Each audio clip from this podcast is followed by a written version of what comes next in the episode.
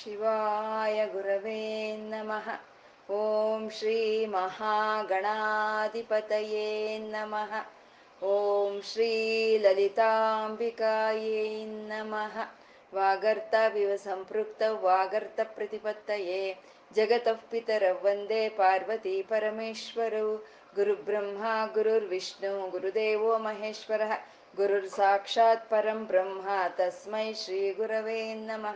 गुरवे सर्वलोकानां विषजे भवरोगिणां निदये सर्वविद्यानां दक्षिणामूर्तये नमः ज्ञानानन्दमयं देवं निर्मलस्फटिकाकृतिम् आधारं सर्वविद्यानां हयग्रीवमुपास्महे श्रुतिस्मृतिपुराणानाम् आलयं करुणालयं नमामि भगवत्पादशङ्करं लोकशङ्करम् अज्ञानां जाह्नवीतीर्थं विद्यातीर्थं विवेकिनां सर्वेषां सुखदं तीर्थं भारती तीर्थमाश्रये सिन्दूरारुणविग्रहां त्रिनयनं माणिक्यमौळिस्फुरा तारानायकशेखरां स्मितमुखीमापीनवक्षोरुहां पाणिभ्यामलिपूर्णरत्नचषकं रक्तोत्पलं बिभ्रतिं सौम्यां रत्नघटस्थरक्तचरणां ध्यायेत्परमाम्बिकाम्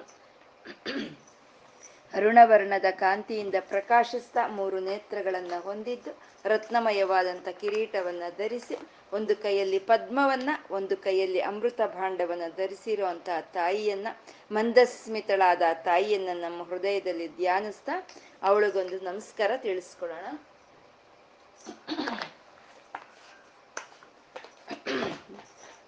ವಶಿನ್ಯಾದಿ ವಾಗ್ದೇವತೆಯರು ಮೊಟ್ಟ ಮೊದಲು ಬಾರಿ ಲಲಿತಾ ಸಹಸ್ರನಾಮವನ್ನ ಮಣಿದ್ವೀಪದಲ್ಲಿ ಪಾರಾಯಣ ಮಾಡ್ತಾರೆ.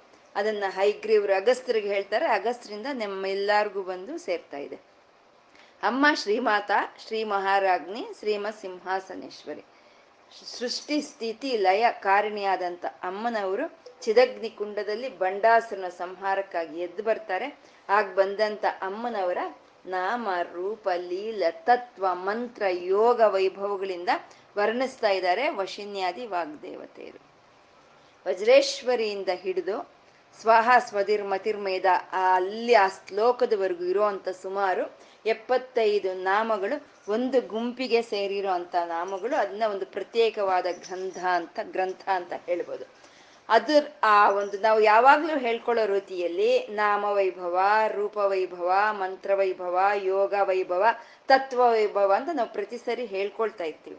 ಆದ್ರೆ ಒಂದೊಂದು ನಾಮ, ಒಂದು ನಾಮದಲ್ಲಿ ನಾಮ ವೈಭವ ಇರ್ಬೋದು. ಒಂದು ಗುಂಪಿನ ಒಂದು ನಾಮಗಳಲ್ಲಿ ನಾಮ ವೈಭವ ಇರುತ್ತೆ. ಇಲ್ಲ ಅಂದ್ರೆ ಮಂತ್ರ ವೈಭವ ಇರುತ್ತೆ. ಇಲ್ಲ ಅಂದ್ರೆ ಯೋಗ ವೈಭವ ಇರುತ್ತೆ. ಆದ್ರೆ ಈ ಗುಂಪಿನ ನಾಮಗಳಲ್ಲಿ ನಾಮ, ರೂಪ, ಲೀಲ, ತತ್ವ, ಮಂತ್ರ, ಯೋಗ, ವೈಭವಗಳಿಂದ ಪರಿಪೂರ್ಣವಾಗಿ ಕೂಡಿರೋ ಅಂತ ಒಂದು ಪ್ರತ್ಯೇಕವಾದಂತ ಒಂದು ಭವ್ಯವಾದಂತ ಒಂದು ನಾಮಗಳ ಗುಂಪು.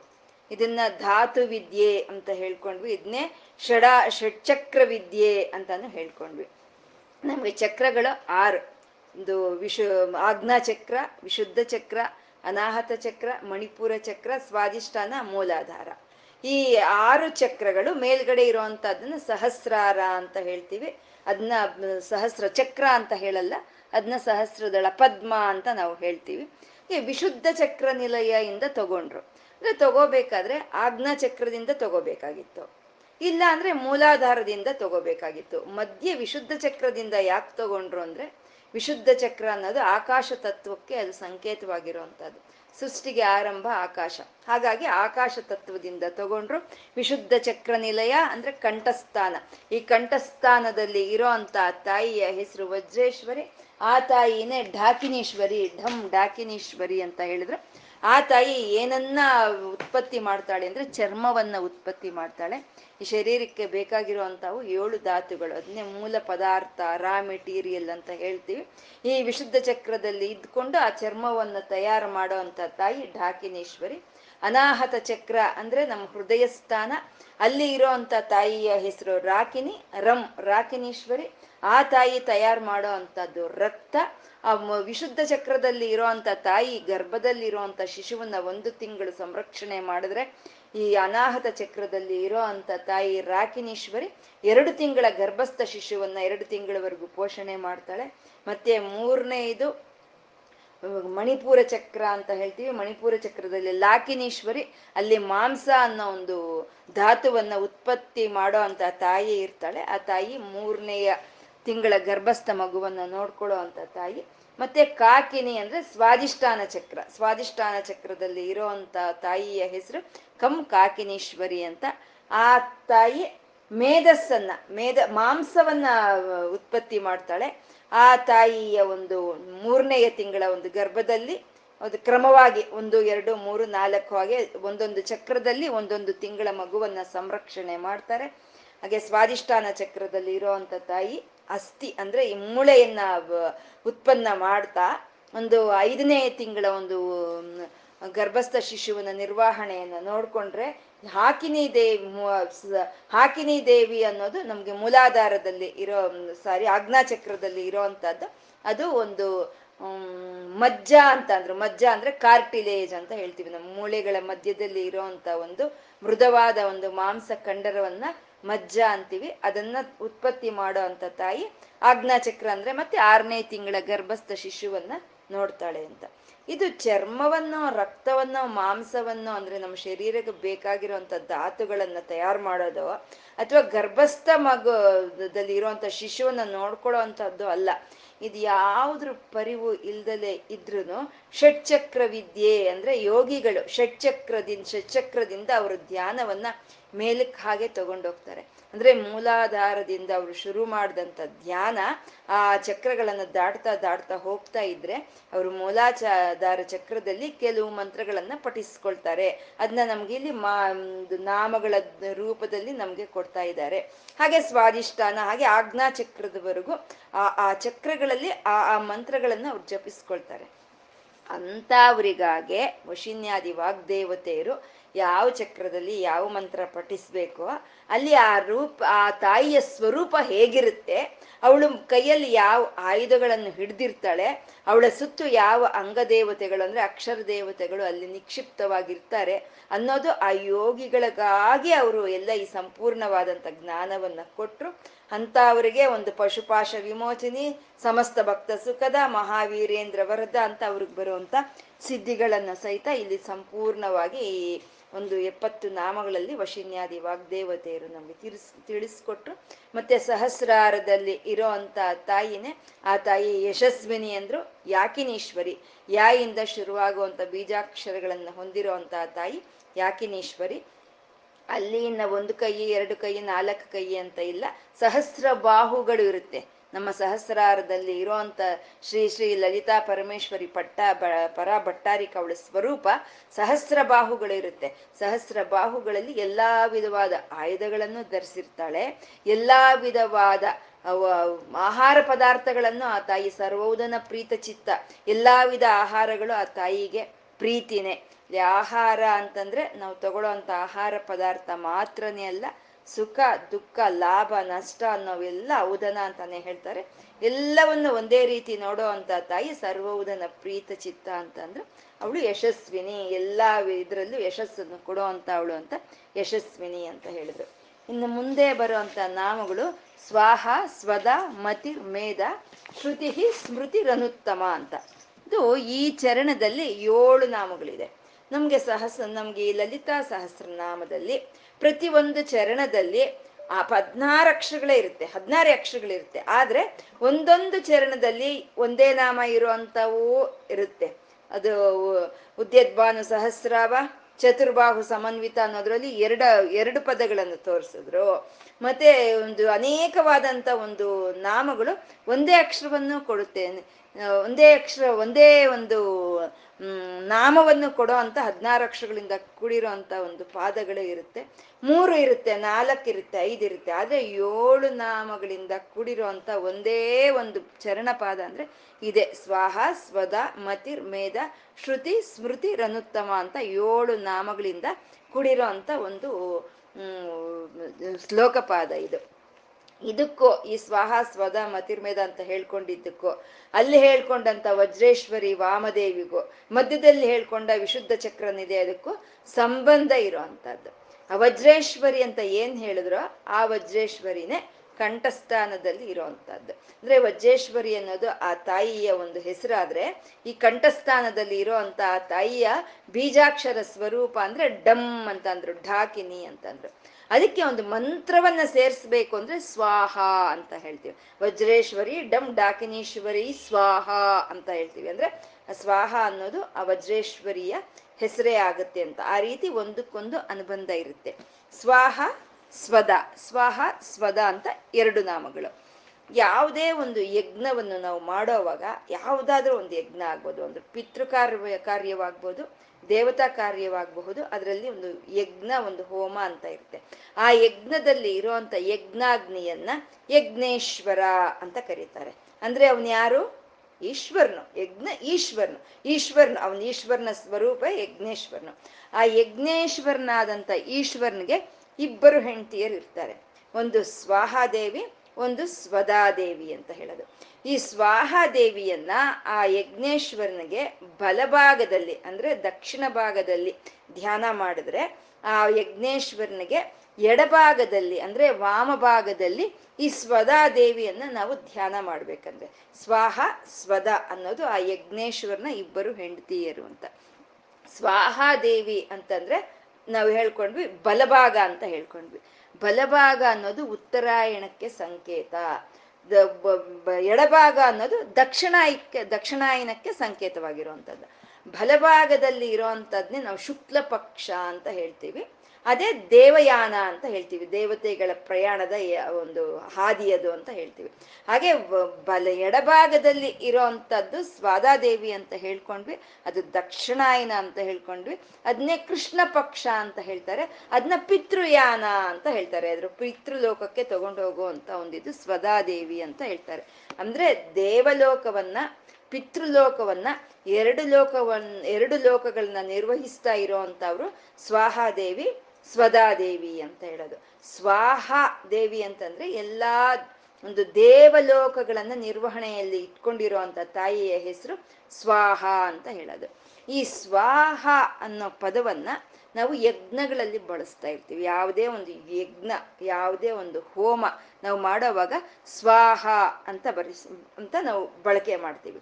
ಸ್ವಾಹ ಅಂತಂದ್ರೆ ಸಂಪೂರ್ಣವಾಗಿ ಆಹ್ವಾನವನ್ನು ಕೊಡೋ ಅಂತದನ್ನೇ ಸ್ವಾಹ ಅಂತ ಹೇಳೋದು. ಸಂಪೂರ್ಣವಾಗಿ ಆ ದೇವತೆಯನ್ನು ನಾವು ಆಹ್ವಾನಿಸೋ ಅಂತದನ್ನೇ ನಾವು ಸ್ವಾಹ ಅಂತ ಹೇಳ್ತೀವಿ. ಇದು ನಮಗೆ ಯಜ್ಞಗಳಲ್ಲಿ ಸಾಮಾನ್ಯವಾಗಿ ನಮಗೆ ಕೇಳಿಸೋ ಅಂತ ಒಂದು ಪದಗಳು ಅಂತಂದ್ರೆ ಸ್ವಾಹ, ಸ್ವದ, ಓಂಕಾರ, ವಷಟ್ಕಾರ ನಮಸ್ಕಾರ.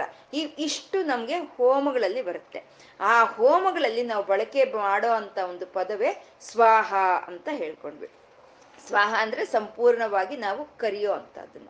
ಮತ್ತೆ ನಾವು ಅಲ್ಲಿ ಏನ್ ಮಾಡ್ತೀವಿ? ಸ್ವಾಹ ಅಂತ ಹೇಳ್ತಾ ಹವಿಸ್ಸನ್ನು ಹಾಕ್ತೀವಿ ನಾವಲ್ಲಿ. ಆ ಒಂದು ಹವಿಸ್ಸನ್ನು ಹಾಕ್ತೀವಿ. ಅಂದ್ರೆ ನಾವು ಯಜ್ಞಗಳು ದೇವ ಕಾರ್ಯಗಳನ್ನು ಮಾಡೋವಾಗ ಮಾಡೋವಾಗ ನಾವು ಹಾಕುವಂತ ಹವಿಸ್ಸನ್ನು ಹವಿಸ್ಸು, ಹವಿ ಹಾಕೋ ಅಂತ ಒಂದು ಆಹಾರ ಪದಾರ್ಥಗಳನ್ನು ಹವಿಸ್ಸು, ಹವಿ ಅಂತ ನಾವು ಕರಿತೀವಿ. ನಾವು ಇವಾಗ ಯಾವ ಯಜ್ಞವನ್ನು ಮಾಡ್ತೀವೋ, ಅಂದ್ರೆ ಯಾವ ದೇವರಿಗೆ ನಾವು ಯಜ್ಞವನ್ನು ಮಾಡ್ತೀವೋ, ಅಂದ್ರೆ ಉದಾಹರಣೆಗೆ ಗಣಪತಿ ಹೋಮ ನಾವು ಮಾಡ್ತಾ ಇದ್ದೀವಿ. ಗಣಪತಿಗಾಗಿ ನಾವು ಅಲ್ಲಿ ಒಂದು ಕೆಲವು ಹವಿಸ್ಸುಗಳನ್ನು ಹಾಕ್ತಿವಿ. ಮೋದಕವಂತೆ, ಕಬ್ಬಂತೆ, ಇನ್ನೊಂದು ಮತ್ತೊಂದು ಮಂತ್ರಗಳು, ನಮ್ಮ ಮನಸ್ಸು, ನಮ್ಮ ಭಕ್ತಿ ಅನ್ನೋದನ್ನ ಅಲ್ಲಿ ನಾವು ಹವಿಸ್ಸಾಗಿ ಅಲ್ಲಿ ಹಾಕ್ತಿವಿ. ನಾವು ಹಾಕಿದಂಥ ಹವಿಸ್ಸನ್ನ ತಗೊಂಡೋಗಿ ಆ ಗಣಪತಿಗೆ ಸೇರಿಸೋ ಅಂತ ದೇವಿಯ ಹೆಸರೇ ಸ್ವಾಹ ಅಂತ ಹೇಳೋ ಅಂಥದ್ದು. ಇಲ್ಲ, ನಾವೊಂದು ಲಲಿತಾ ಹೋಮವನ್ನು ಮಾಡಿದ್ವಿ, ಇಲ್ಲ ಒಂದು ದುರ್ಗಾ ಹೋಮವನ್ನು ಮಾಡಿದ್ವಿ, ಯಾವುದೇ ಹೋಮ ಮಾಡಿದ್ರು ಸರಿ ನಾವಲ್ಲಿ ಕೊಡೋ ಅಂತ ಹವಿಸುಗಳನ್ನು ತಗೊಂಡೋಗಿ ಅತತ್ ದೇವತೆಗೆ ಕೊಡೋ ಅಂತ ಒಂದು ತಾಯಿಯೇ ಸ್ವಾಹಾದೇವಿ ಅಂತ ಹೇಳೋದು. ಅದನ್ನ ಕೊಟ್ರೆ ಆ ತಾಯಿ ತಗೊಂಡೋಗಿ ಅಲ್ಲಿ ಕೊಡ್ತಾಳೆ, ಅಷ್ಟೇ ಅವಳು ಕೊಟ್ರೇನೆ ಅದು ಅಲ್ಲಿಗೆ ಸೇರುತ್ತೆ ಅಂತ ಅವಳು ಸ್ವಾಹಾದೇವಿ ಅಂತ. ಅಂದ್ರೆ ತಾಯಿ ಲಲಿತಾಂಬಿಕಾ ಸ್ವಾಹಾದೇವಿ ರೂಪದಲ್ಲಿ ಸಮಸ್ತವಾದ ದೇವಲೋಕಕ್ಕೂ ಆಹಾರವನ್ನು ಕೊಡ್ತಾ ಇದ್ದಾಳೆ ಆ ತಾಯಿ ಲಲಿತಾದೇವಿ ಸ್ವದಾ ರೂಪದಲ್ಲಿ ಪಿತೃಲೋಕದಲ್ಲಿ ಇರುವಂತ ಪಿತೃದೇವತೆಗಳಿಗೆ ಆಹಾರವನ್ನು ತಲುಪಿಸ್ತಾಳೆ ಅಂತ. ಅಂದ್ರೆ ಮನುಷ್ಯರಿಗೋ ಅಥವಾ ಪ್ರಾಣಿಗಳಿಗೋ ಅಷ್ಟೇ ಅಲ್ಲ ಆಹಾರ ಬೇಕಾಗಿರುವಂಥದ್ದು ಎಲ್ಲ ದೇವತೆಗಳಿಗೂ ಆಹಾರ ಬೇಕು, ಎಲ್ಲ ಪಿತೃ ದೇವತೆಗಳಿಗೂ ಆಹಾರ ಬೇಕು. ಆ ದೇವತೆಗಳಿಗೆ ಆಹಾರವನ್ನು ಕೊಡೋ ಅಂತ ತಾಯಿನೇ ಸ್ವಾಹ ಅಂತ ಹೇಳೋದು. ನಾವು ಏನಾದ್ರೂ ಸರಿ, ಓಂ ಗಣಪತಿಯೈ ಸ್ವಾಹ, ಶ್ರೀಮಾತ್ರೈ ಸ್ವಾಹ ಅಂತ ಹೇಳ್ತಾ ನಾವು ಆ ಹವಿಸನ್ನು ಹಾಕಿದ್ರೆ ನೇರ ತಗೊಂಡೋಗಿ ಅದನ್ನ ಆ ತಾಯಿ, ಆ ತತ್ ದೇವತೆಗಳಿಗೆ, ಆ ನಾವು ಕೊಟ್ಟಿರೋ ಅಂತ ಆಹಾರವನ್ನು ಅಲ್ಲಿಗೆ ಕೊಡೋ ಅಂತ ತಾಯಿ ಸ್ವಾಹ ಅಂತ ಹೇಳೋದು. ಇದು ನಾವು ಮನೆಗಳಲ್ಲಿ ಏನಾದರೂ ಒಂದು ನೈವೇದ್ಯವನ್ನು ಮಾಡುವಾಗ ವಿಶ್ವಾಮಿತ್ರ ಋಷಿಹಿ ಅಂತ ಅಲ್ಲಿ ಒಂದು ಮಂತ್ರವನ್ನು ಹೇಳ್ತಾರೆ. ಹೇಳೋವಾಗ ಏನ್ ಮಾಡ್ತಾರೆ? ಪ್ರಾಣಾಯಿ ಸ್ವಾಹ, ಅಪನಾಯಿ ಸ್ವಾಹ, ವ್ಯಾನಾಯಿ ಸ್ವಾಹ, ಉದಾನಾಯಿ ಸ್ವಾಹ, ಸಮಾನಾಯಿ ಸ್ವಾಹ ಅಂತ ನಮ್ಮ ಒಳಗಡೆ ಇರೋ ಅಂತ ಐದು ಪಂಚ ಜಠರಾಗ್ನಿಗಳು ಅಂತ ಹೇಳ್ತಾರೆ. ಆ ಜಠರಾಗ್ನಿಗಳ ಹೆಸರನ್ನ ಹೇಳ್ತಾ ಸ್ವಾಹ ಅಂತ ಹೇಳ್ತಾರೆ. ಅಂದ್ರೆ ನಾವು ಇವಾಗ ಏನು ದೇವ್ರ ಮುಂದೆ ಒಂದು ನಿವೇದನೆಯನ್ನು ಇಟ್ಟಿದೀವೋ, ಅದನ್ನ ಪ್ರೋಕ್ಷಣೆ ಮಾಡ್ತಾ ಸಮಸ್ತ ದೇವತೆಗಳಿಗೂ ಆಹಾರ ಸೇರ್ಲಿ ಅಂತ ಹೇಳೋದು ಅಲ್ಲ, ನಮ್ಮ ಒಳಗಡೆ ಇರುವಂತ ಜಠರಾಗ್ನಿಗಳಿಗೂ ಅದು ಆಹಾರವಾಗಿ ನಮ್ಮ ಶರೀರ ಬಲಿಷ್ಠವಾಗಿ ಇರ್ಲಿ ಅಂತ ನಾವು ಬಯಸೋ ಅಂತದ್ದೇ ಪ್ರಾಣಾಯಿ ಸ್ವಾಹ, ಅಪನಾಯಿ ಸ್ವಾಹ ಅಂತ ನಾವು ಹೇಳ್ಕೊಳ್ಳೋ ಅಂತದ್ದು ಸ್ವಾಹ ಅಂತಂದ್ರೆ ಆ ಆಹಾರವನ್ನು ಅಲ್ಲಿಗೆ ತಗೊಂಡೋಗಿ, ಕೊಡೋ ಅಂತ ದೇವತೆ ಅಂತ. ನಮ್ಗೆ ಇದು ಅರ್ಥ ತಿಳಿ, ತಿಳಿದಲೇ ಇದ್ರು ಈ ಒಂದು ಪದವನ್ನು ಮಾತ್ರ ನಾವು ಚೆನ್ನಾಗಿ ಬಳಸ್ತಾ ಇರ್ತೀವಿ. ಆಹಾಹಾ, ಎಲ್ಲ ಸ್ವಾಹ ಮಾಡಿಬಿಟ್ರು ಅಂತ ಇರ್ತೀವಿ. ಅಂದ್ರೆ ಏನು ಅರ್ಥ? ಎಲ್ಲ ತಿಂದ್ಬಿಟ್ರು ಅಂತ. ಅಂದ್ರೆ ಆಹಾರವನ್ನು ಕೊಡೋ ಅಂತ ತಾಯಿಯನ್ನೇ ನಾವು ಸ್ವಾಹಾದೇವಿ ಅಂತ ಕರೆಯೋ ಅಂಥದ್ದು ಸ್ವಾಹಾದೇವಿ ನಾವು ಏನ್ ಕೊಟ್ರು? ತಗೊಂಡೋಗಿ ಅಲ್ಲಿ ಆ ದೇ, ಆ ದೇವತೆಗಳಿಗೆ ಅದನ್ನ ತಲುಪಿಸೋ ಅಂತ ಅವಳು ಅಂತ. ಮತ್ತೆ ಇದನ್ನ ನಾವು ಒಂದು ಹೋಮಗಳಲ್ಲಿ ಹೇಳ್ಕೊಳ್ತೀವಿ. ಹೋಮ ಯಜ್ಞಗಳು ಮಾಡೋವಾಗ ಸ್ವಾಹ ಅಂತ ಹೇಳ್ತೀವಿ ಅಷ್ಟೇ. ಮನೆಯಲ್ಲಿ ನಾವು ಸ್ವಾಹ ಅಂತ ಹೇಳಲ್ಲ. ಮನೆಯಲ್ಲಿ ಸ್ವಾಹ ಅಂತ ಹೇಳಬಾರ್ದು. ನಾವು ಹೇಳೋ ಅಂಥದ್ದು ಮೂರೇ ನಾಮಗಳಿಗೆ ನಾವು ಸ್ವಾಹ ಅಂತ ಹೇಳ್ತೀವಿ. ಕೇಶವಾಯ ಸ್ವಾಹ ನಾರಾಯಣಾಯ ಸ್ವಾಹ ಮಾಧವಾಯ ಸ್ವಾಹ ಗೋವಿಂದಾಯ ನಮಃ. ಅಂತ ಹೇಳ್ತಾ ವಿಷ್ಣುವೇ ನಮಃ, ಮಧುಸೂದನಾಯ ನಮಃ ಅಂತ ಅಲ್ಲಿ ನಮಃ ಹೊರಟೋಗ್ತೀವಿ ಅಂದ್ರೆ ಮನೆಗಳಲ್ಲಿ ನಾವು ಈ ತರ ಸ್ವಾಹ ಅಂತ ಹೇಳ್ಕೋಬಾರ್ದು. ಅದ್ರ ಬದಲಾಗಿ ನಮಃ ಅಂತ ಹೇಳ್ಕೋಬೇಕು. ಅದಕ್ಕೆ ನಾವು ಶ್ರೀಮಾತ್ರೆ ನಮಃ ಶ್ರೀ ಮಹಾ ಶ್ರೀ ಮಹಾರಾಜ್ಞೆ ನಮಃ ಅಂತ ನಮಃ ಸೇರಿಸಿ ನಾವು ಹೇಳ್ತೀವಿ. ಅದೇ ಆಗ ನಾವು ಏನ್ ಕೊಟ್ಟರು ಒಂದು ಒಂದು ಭಕ್ತಿ ಆಗ್ಬೋದು ಒಂದು ಮನಸ್ಸಾಗ್ಬೋದು, ಒಂದು ಹೂವಾಗ್ಬೋದು ಒಂದು ಆಹಾರ ಪದಾರ್ಥಗಳಾಗ್ಬೋದು. ನಾವು ಏನು ಕೊಡ್ತಾ ಇದ್ದೀವೋ ಅದನ್ನ ತಗೊಂಡೋಗಿ ನಾವು ಯಾವ ದೇವತೆಗೆ ಕೊಟ್ಟಿದ್ದೀವೋ ಅಲ್ಲಿ ತಗೊಂಡೋಗಿ ಸೇರಿಸೋ ಅಂತ ಪೋರ್ಟರ್ ಈ ಸ್ವಾಹಾದೇವಿ ಅಂತ. ಇದು ಲಲಿತಾಂಬಿಕೆಯ ಒಂದು ರೂಪವೇ ಅಂತ ಹೇಳೋವಂಥದ್ದು. ಇದು ಸ್ವಾಹ ಅಂತ ಹೇಳೋವಂಥದ್ದು. ಈ ಸ್ವಾಹದೇವಿಗೂ ಕೆಲವು ನಾಮಗಳನ್ನು ಹೇಳ್ತಾರೆ. ಆ ನಾಮಗಳನ್ನು ನಾವು ಹೇಳ್ಕೊಂಡ್ರೆ ಸಾಕು. ನಮಗೆ ಅಷ್ಟು ಒಂದು ಸಿದ್ಧಿ ಅನ್ನೋದು ಸಿಕ್ಕುತ್ತಂತೆ. ಅದು ಶಾಸ್ತ್ರಗಳಲ್ಲಿ ಹೇಳೋ ಅಂಥದ್ದು ಮತ್ತೆ ಈ ಸ್ವಾಹ ಅಂತಂದ್ರೆ ಸ್ವ ಹ ಅಂತಂದ್ರೆ ಸಂಪೂರ್ಣವಾಗಿ ಆಹ್ವಾನವನ್ನು ಕೊಡೋದು ಅಂತ ಹೇಳ್ಕೊಂಡ್ವಿ. ಸ್ವ ಅಂದ್ರೆ ಸ್ವರ್ಗ, ಹ ಅಂದ್ರೆ ಕಲಿಗ್ಸೋದು. ಅಂದ್ರೆ ಯಾರು ಈ ಸ್ವಾಹ ದೇವಿಯನ್ನ ಒಂದು ಉಪಾಸನೆ ಮಾಡ್ತಾರೋ ಅಂತ ಅವ್ರಿಗೆ ಸ್ವರ್ಗವನ್ನುಂಟು ಮಾಡ್ತಾಳಂತೆ ಈ ತಾಯಿ. ಸ್ವರ್ಗ ಅಂದ್ರೆ ದುಃಖದ ಸ್ಪರ್ಶ ಎಲ್ಲಿ ಇರಲ್ವೋ ಅದನ್ನೇ ಸ್ವರ್ಗ ಅಂತ ಹೇಳೋದು. ಅಲ್ಲಿ ನಾವು ಏನು ಸುಖ ಅನುಭವಿಸಿದ್ರು ಸರಿ, ಅಲ್ಲಿ ದುಃಖದ ಸ್ಪರ್ಶ ಇರಲ್ಲ. ಅದೇ ಈ ಭೂಮಿ ಮೇಲೆ ನಾವು ಅನುಭವಿಸುವಂತ ಯಾವುದೇ ಒಂದು ಸುಖದಲ್ಲಿ ತತ್ಕ್ಷಣ ದುಃಖದ ಸ್ಪರ್ಶ ಅನ್ನೋದು ಇರುತ್ತೆ. ಅಂದ್ರೆ ಭೂಮಿ ಅನ್ನೋದು ಮಿಶ್ರಣ. ಸುಖ, ದುಃಖ ಸುಖ, ದುಃಖ ಮಿಶ್ರಣವಾಗಿರುತ್ತೆ. ಇವಾಗ ನಾವು ಆವಾಗಲೇ ಅನೇಕ ಬಾರಿ ಹೇಳ್ಕೊಂಡಿದೀವಿ ಒಂದು ಬಿಸಿಲಲ್ಲಿ ಬಂದ್ವಿ, ಚೆನ್ನಾಗಿ ಹಶ್ವಾಗ್ತಾ ಇದೆ, ಬಿಸಿ ಬಿಸಿ ಅನ್ನಕ್ಕೆ ಉಪ್ಪಿನಕಾಯಿ ಹಾಕ್ಕೊಂಡು ನಾವು ತಿಂದ್ವಿ ಅಂದ್ರೆ ತುಂಬಾ ಆಹಾ ಅನ್ನೋಷ್ಟು ಸುಖ ಇರುತ್ತೆ. ಆದ್ರೆ ಹಿಂದೆನೆ ಗ್ಯಾಸ್ಟ್ರಿಕ್ ಅನ್ನೋದೊಂದು ಬರುತ್ತೆ. ಹಾಗೆ ಈ ಭೂಮಿ ಮೇಲೆ ಇರುವಂತ ಪ್ರತಿ ಒಂದು ಸುಖವು ಆ ದುಃಖದಿಂದಾನೇ ದುಃಖ ಸ್ಪರ್ಶ ಇರುವಂತಹದ್ದು. ಆದ್ರೆ ಸ್ವರ್ಗ ಹಾಗಲ್ಲ. ಸುಖ ಇತ್ತ ಸುಖ ಪೂರ್ತಿ ಅನುಭವಿಸ್ಬಿಡ್ತೀವಿ. ಅನುಭವಿಸ ಆದ್ಮೇಲೆ ಮತ್ತೆ ನಾವು ಬಂದ್ರೆ ಭೂಮಿಗೆ ಬರ್ಬೋದೇ ಹೊರತು ಅಲ್ಲಿ ಅನುಭವಿಸೋ ಅಂತ ಒಂದು ಸುಖದಲ್ಲಿ ಯಾವುದು ದುಃಖ ಸ್ಪರ್ಶ ಇರೋದಿಲ್ಲ. ಅಂತ ಸ್ವರ್ಗವನ್ನು ನಮ್ಗೆ ಕೊಡಿಸೋ ಅಂತ ತಾಯಿ ಸ್ವದಾದೇವಿ, ಸ್ವ, ಸ್ವಾಹಾದೇವಿ ಅಂತ ಅಂದ್ರು. ಆ ಸ್ವಾಹಾದೇವಿಯ ಹೆಸರುಗಳು ಸ್ವಾಹ ವಹ್ನಿಪ್ರಿಯ ವಹ್ನಿಜಾಯ ಸಂತೋಷಕಾರಿಣಿ ಕ್ರಿಯಾಶಕ್ತಿ ಕಾಲರಾತ್ರಿ, ಪರಿಪಾ, ಪರಿಪಾಕಕರಿ, ಧ್ರುವ ಅಂತ ಮುಂತಾದ ಹೆಸರುಗಳನ್ನ ಆ ಸ್ವಾಹದೇವಿಗೆ ಶಾಸ್ತ್ರ ಹೇಳುತ್ತೆ. ಅದ್ ನಾವು ನೆನ್ಸ್ಕೊಂಡ್ರು ಸಾಕು, ಆ ತಾಯಿಯ ಅನುಗ್ರಹ ನಮಗೆ ಸಿಕ್ಕುತ್ತೆ. ಸ್ವಾಹ ಅಂದ್ರೆ ದೇವಲೋಕದ ನಿರ್ವಾಣವನ್ನು ಮಾಡೋ ಅಂತ ತಾಯಿಯ ಹೆಸರು ಸ್ವಾಹ ಅಂತ. ಮತ್ತೆ ಸ್ವದ ಅಂತ ಹೇಳ್ತಾ ಇದ್ದಾರೆ. ಸ್ವದ, ಸ್ವಾಹ, ಸ್ವದ. ಸ್ವದ ಅಂತಂದ್ರೆ ಪಿತೃಲೋಕದ ನಿರ್ವಾಣವನ್ನು ನೋಡ್ಕೊಳ್ಳೋ ಅಂತ ತಾಯಿ ಸ್ವಧಾದೇವಿ ಅಂತ ಹೇಳೋದು. ನಾವು ಸಾಮಾನ್ಯ ಶಾರ್ದ ಕರ್ಮಗಳನ್ನ ಮಾಡೋವಾಗ ಮನೆಯಲ್ಲಿ ಈ ಸ್ವದ ಅನ್ನೋ ಒಂದು ಹೆಸರನ್ನ ನಾವಲ್ಲಿ ಬಳಕೆ ಮಾಡ್ತಾ ಇರ್ತಾರೆ ಅವರು ಸ್ವದ ಸ್ವದ ಅನ್ನೋದು ಬಳಕೆ ಮಾಡ್ತಾ ಇರ್ತಾರೆ. ನಾವು ಅದನ್ನ ಕೇಳಿರ್ತೀವಿ. ಆದ್ರೆ ನಮ್ಗೆ ಅನೇಕ ಸಂದರ್ಭಗಳಲ್ಲಿ ಈ ಸ್ವದ ಅಂತ ಹೆಸರು ಹೇಳ್ಕೊಳ್ಳೋದಕ್ಕೆ ನಮ್ಗೇನೋ ಅಶುಭ ಅನ್ನೋ ಹಾಗಿರುತ್ತೆ. ಅಯ್ಯೋ, ಅದೆಲ್ಲೋ ಅದು ಶ್ರಾದ್ದ ಕರ್ಮಗಳಲ್ಲಿ ಬಳಸುವಂತ ಒಂದು ಪದವಲ್ವಾ? ಅದ್ ನಾವು ದಿನ ಹೇಳ್ಕೋಬಾರ್ದು ಅದನ್ನ ಸ್ಮರಿಸಬಾರ್ದು ಅನ್ನೋ ಒಂದು ಮೂಢ ನಂಬಿಕೆ ನಮ್ಗೆ. ಅಂದ್ರೆ ನಮ್ಗೆ ಸಾಮಾನ್ಯ ಮೂಢವಾದಂತ ಒಂದು ವಿಷಯಗಳಲ್ಲಿ ಇರುವಂತ ನಂಬಿಕೆ ಸತ್ಯವಾದ ವಿಷಯಗಳ ಮೇಲೆ ಆ ನಂಬಿಕೆ ನಮ್ಗೆ ಬರಲ್ಲ. ಮೂಢ ಮೂಡವಾಗಿರುವಂತ ನಾವು ವಿಷಯಗಳನ್ನೇ ನಾವು ನಂಬೋದು ಜಾಸ್ತಿ. ಇವಾಗ ಗರುಡ ಪುರಾಣ ಮುನ್ನೂರ ತೊಂಬತ್ತೈದು ಅಧ್ಯಾಯಗಳು ಇರುವಂತ ಮಹಾಗ್ರಂಥ ಗರುಡ ಪುರಾಣ ಅನ್ನೋದು.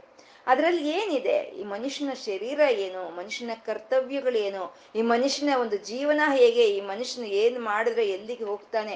ಅಂತ ಸಂಪೂರ್ಣವಾದ ವಿಜ್ಞಾನವನ್ನು ಕೊಡೋ ಅಂತ ಒಂದು ಗ್ರಂಥ, ಅದು ಒಂದು ಗರುಡ ಪುರಾಣ ಅಂತ ಹೇಳೋ ಅಂಥದ್ದು. ಮತ್ತೆ ಅದ್ ಮನುಷ್ಯರು ಬದುಕಿರ್ಬೇಕಾದ್ರೆ ತಿಳ್ಕೊಬೇಕಾ? ಸತ್ತೋದ್ಮೇಲೆ ತಿಳ್ಕೊಳಕ್ ಸಾಧ್ಯ ಆಗುತ್ತೆ. ಅಕಸ್ಮಾತ್ ಸತ್ತೋದ್ಮೇಲೆ ತಿಳ್ಕೊಂಡ್ರೆ ಪ್ರಯೋಜನ ಏನು? ಇರ್ಬೇಕಾದ್ರೆ ತಿಳ್ಕೊ, ತಿಳ್ಕೊಬೇಕು. ನಾವು ಹೇಗಿರ್ಬೇಕು, ಏನು, ಯಾವ ಕಾರ್ಯ ಮಾಡ್ಬೇಕು, ಯಾವ ಕಾರ್ಯ ಮಾಡಿದ್ರೆ ಯಾವ ಲೋಕಕ್ಕೆ ಹೋಗ್ತೀವಿ ಅಂತ. ಅದನ್ನ ನಾವು ಮಾಮೂಲಿ ದಿನಗಳಲ್ಲಿ ನಮ್ಗೆ ಓದೋಕ್ಕೆ ಸಾಧ್ಯ ಇಲ್ದಿದ್ರು ಸರಿ ಒಬ್ಬ ಜೀವಿ ಹೋದ್ರೆ ಆ ಹತ್ತು ದಿನದಲ್ಲಿ ಆದ್ರೂ ಅವ್ರು ಅದನ್ನ ನೋಡ್ಲಿ ಅಂತ ಹದಿನಾರು ಅಧ್ಯಾಯಗಳಲ್ಲಿ ನಮ್ಗೆ ಆ ಗರುಡ ಪುರಾಣವನ್ನ ಋಷಿಮುನಿಗಳು ಕೊಟ್ಟಿದ್ದಾರೆ. ಅಂದ್ರೆ ನಾವು ಗರುಡ ಪುರಾಣ ಮನೆಯಲ್ಲೇ ಇಟ್ಕೋಬಾರ್ದಂತೆ, ಅದ್ ಮನೆಯಲ್ಲಿದ್ರೇನೆ ಅಶುಭನೇ ಅನ್ನೋ ಅಷ್ಟು ನಮ್ಗೆ ಒಂದು ಮೂಢನಂಬಿಕೆಗಳಿಂದ ಕೂಡಿರೋ ಅಂತದ್ದು ಸ್ವದಾದೇವಿ ಅಂದ್ರೆ ಪಿತೃಲೋಕ, ನಮ್ಮ ಪಿತೃದೇವತೆಗಳು ಎಲ್ಲಿದ್ದಾರೆ ಅನ್ನೋದು ನಮಗ್ ತಿಳಿದಿದ್ಯಾ? ನಮ್ಗೆ ಮೃತ, ಮೃತಪಟ್ಟಿರುವಂತ ನಮ್ಮ ತಂದೆ, ತಾತೆಗಳು, ನಮ್ಮ ಅಜ್ಜಿ, ತಾತೆಗಳು ಎಲ್ಲಿದ್ದಾರೆ ಅಂತ ನಮ್ಗೇನ್ ತಿಳಿದಿದೆ? ಆ ಲೋಕ ಎಲ್ಲಿದೆ ಅನ್ನೋದು ನಮಗ್ ತಿಳ್ಕೊಳ್ಳೋ ಅಷ್ಟು ಒಂದಿದು ಇಂದ್ರಿಯಗಳು ನಮ್ಗಿಲ್ಲ. ಅದೇನಿದ್ರು ಶಾಸ್ತ್ರ ಹೇಳುತ್ತೆ. ಆ ಶಾಸ್ತ್ರ ಏನ್ ಹೇಳುತ್ತೋ ಅದನ್ನ ನಾವು ನಂಬಿತೀವಿ. ಅದನ್ನೇ ಶ್ರದ್ಧೆ ಅಂತ ಹೇಳ್ತೀವಿ. ನಾವು ಏನು ಶಾಸ್ತ್ರ ಹೇಳೋದನ್ನ ನಾವು ನಂಬಿದ್ರೆ ಅದನ್ನೇ ನಾವು ಶ್ರದ್ಧಾ ಅಂತ ಹೇಳ್ತೀವಿ. ಅದಕ್ಕೆ ಅದನ್ನ ಶಾರ್ಧ ಕರ್ಮ ಅಂತ ಹೇಳ್ತಾರೆ. ಶ್ರದ್ಧ ಕರ್ಮ ಅಂತ ಹೇಳ್ತಾರೆ. ಶ್ರದ್ಧೆಯಿಂದ ಮಾಡೋ ಅಂತ ಕರ್ಮಗಳು ಅಂತ. ಅಲ್ಲಿ ನಾವು ಆ ಶಾರ್ಧ ಕರ್ಮಗಳಲ್ಲಿ ಆ ಒಂದು ನಮ್ಮ ಪಿತೃದೇವತೆಗಳಿಗೆ ಏನನ್ನು ಕೊಡ್ತೀವೋ ಅದನ್ನ ಕವ್ಯ ಅಂತ ಕರೀತಾರೆ. ಅಲ್ಲಿ ಹವ್ಯ ಅಂತ ಕರೆದ್ರು.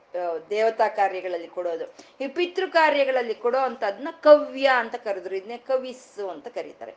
ಇದನ್ನ ನಾವೇನ್ ಕೊಡ್ತೀವೋ ಶ್ರದ್ಧೆಯಿಂದ, ಭಕ್ತಿಯಿಂದ ತಗೊಂಡೋಗಿ ನಮ್ಮ ಪಿತೃದೇವತೆಗಳು ಎಲ್ಲಿರ್ತಾರೋ ಅಲ್ಲಿಗೆ ಸೇರ್ಸೋ ಅಂತ ತಾಯಿ ಸ್ವಧಾದೇವಿ ಅಂತ ಹೇಳೋ ಅಂತದ್ದು ಎಂತ ಕರುಣೆ ಅಲ್ವಾ. ಎಲ್ಲೋ ಇದ್ದಾರೆ, ಅವ್ರಿಗೆ ಒಂದು ಕೃತಜ್ಞತೆ. ನಮ್ಮ ಜೀವನಕ್ಕೆ ಸಮಸ್ತವನ್ನು ಕೊಟ್ಟಿರ್ತಾರೆ. ನಮ್ಮ ಸಮಸ್ ನಮ್ಮ ಜೀವನಕ್ಕೆ ಅವರೇ ಆಧಾರವಾಗಿರ್ತಾರೆ. ಅಂತ ಅವ್ರಿಗೆ ವರ್ಷದಲ್ಲಿ ಒಂದು ದಿನ ನಾವು ಪ್ರೀತಿಯಿಂದ ಒಂದು ಆಹಾರವನ್ನು ಕೊಟ್ರೆ ಅದನ್ನ ತಗೊಂಡೋಗಿ ಅವ್ರಿಗೆ ಕೊಡೋ ಅಂತ ತಾಯಿನೇ ಸ್ವಧಾದೇವಿ ಅಂತ ಹೇಳೋ ಅಂಥದ್ದು ಸ್ವಧಾದೇವಿ. ಮತ್ತೆ ಈ ಪಿತ್, ಈ ಶರೀರ ಇರ್ಬೇಕಾದ್ರೆ ಆ ತಾಯಿ ಸಪ್ತಧಾತುಗಳ ರೂಪದಲ್ಲಿ ನಮ್ಮೊಳಗೆ ಇದ್ದಾಳೆ. ನಮ್ಗದು ತಿಳಿದಿದೆ. ಚರ್ಮ, ರಕ್ತ, ಮಾಂಸ, ಮೂಳೆ, ಮಜ್ಜ, ಶುಕ್ಲ ಅನ್ನೋ ಒಂದು ಏಳು ಧಾತುಗಳ ರೂಪದಲ್ಲಿ ಆ ತಾಯಿ ನಮ್ಮ ಒಳಗಡೆ ಇದ್ದಾಳೆ. ಅದು ನಮ್ಗೆ ತಿಳಿತಾ ಇದೆ.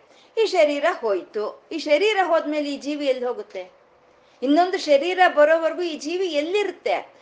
ಆ ಜೀವಿಯನ್ನ, ಈ ಶರೀರ ಹೋದ್ಮೇಲೆ ಆ ಜೀವಿಯನ್ನ ಈ ಸ್ವಧಾದೇವಿ ಎತ್ಕೊಂಡು ಓಡಾಡುತ್ತಂತೆ. ಎಲ್ಲೂ ಕೆಳಗಿಳಿಸಲ್ವಂತೆ, ಎತ್ಕೊಂಡು ಓಡಾಡುತ್ತಂತೆ. ಯಾಕೆಂದ್ರೆ ಇದಕ್ಕೆ ಶರೀರ ಇಲ್ಲ. ಮತ್ತೆ ಆ ಶರೀರ ಬರೋವರೆಗೂ ಎತ್ಕೊಂಡು ಆ ಶರೀರದೊಳಗೆ ಬಿಡೋ ಅಂತ ಮಹಾತಾಯಿ ಈ ಸ್ವದಾದೇವಿ ಅಂತ ಹೇಳೋದು ಇವಾಗ ಮಕ್ಕಳು ಮಕ್ಕಳು ನಡೆಯೋದು ಚೆನ್ನಾಗಿ ಕಲ್ತ್ಕೊಂಡ್ಮೇಲೆ ತಾಯಿ ಬಿಡ್ತಾಳೆ. ನಡ್ಕೋ ನೀನು ಹೋಗು ಅಂತ. ಅದೇ ನಡಿಯಕ್ ಬರಲ್ಲ ಅಂದಾಗ ಬಿಡ್ತಾಳೆ ಅವಳು. ಎತ್ಕೊಂಡೇ ಇರ್ತಾಳೆ ಎತ್ಕೊಂಡೇ ಇರ್ತಾಳೆ. ಆ ರೀತಿ ಈ ಶರೀರವನ್ನ ಬಿಟ್ಟು ಈ ಜೀವಿ ಹೋದ್ರೆ ಇನ್ನೊಂದು ಶರೀರ ಸಿಕ್ಕೋವರೆಗೂ ಆ ಜೀವಿಯನ್ನ ರಕ್ಷಣೆ ಮಾಡೋ ಅಂತ ತಾಯಿನೇ ಸ್ವದಾದೇವಿ ಅಂತ ಹೇಳೋದು. ಈ ಸ್ವಾಹ, ಈ ಸ್ವದ ಎರಡು ದೇ, ಎರಡು ರೂಪಗಳು ಶ್ರೀ ಶ್ರೀ ಲಲಿತಾ ಪರಾಭಟ್ಟಾರಿಕ ರೂಪಗಳೇ ಇವು.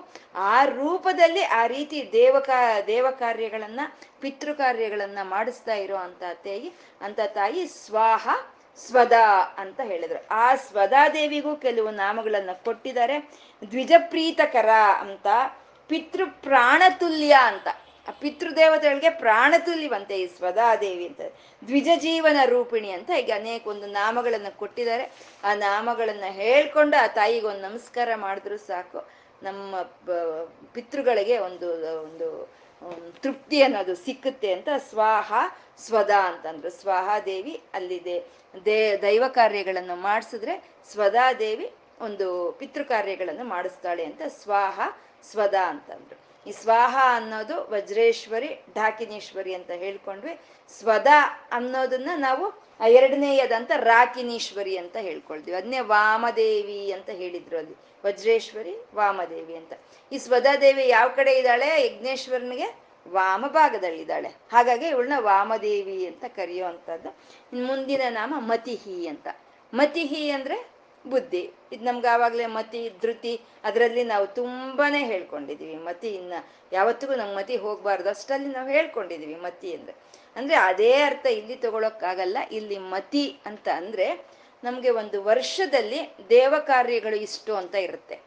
ಮತ್ತೆ ಪಿತೃ ಪಿತೃ ಕಾರ್ಯಗಳು, ತಂದೆ, ತಾಯಿ, ಅತ್ತೆ, ಮಾವ ಯಾರಿರ್ತಾರೋ ಅವ್ರ ಕಾರ್ಯಗಳು ಅಂತ ಒಂದಷ್ಟು ಇರುತ್ತೆ. ನಾವು ಆ ವರ್ಷದಲ್ಲಿ ನಾವು ಬೇ ಮಾಡ್ಬೇಕಾಗಿರುವಂತ ದೇವ ಕಾರ್ಯಗಳನ್ನೆಲ್ಲ ಮಾಡ್ತಾ ಮಾಡ್ಬೇಕಾಗಿರುವಂತ ಪಿತೃ ಕಾರ್ಯಗಳನ್ನೆಲ್ಲ ಮಾಡಿದ್ರೆ ನಮ್ಮ ಮನಸ್ಸಿಗೆ ಒಂದು ಸಮಾಧಾನ ಅನ್ನೋದು ಇರುತ್ತೆ. ಅದನ್ನೇ ನಾವು ಚಿತ್ತ ಶುದ್ಧಿ ಅಂತ ಕರಿತೀವಿ ಅದನ್ನೇ ಅದನ್ನೇ ಇಲ್ಲಿ ಮತಿ ಅಂತ ಹೇಳ್ತಾ ಇದ್ದಾರೆ. ಅಂದ್ರೆ ದೇವ ಕಾರ್ಯಗಳನ್ನ ಪಿತೃ ಕಾರ್ಯಗಳನ್ನ ನಾವು ಮಾಡೋ ಅಂತ ಒಂದು ಸಂಸ್ಕಾರವನ್ನೇ ಇಲ್ಲಿ ಮತಿ ಅಂತ ಕರೀತಾ ಇದ್ದಾರೆ.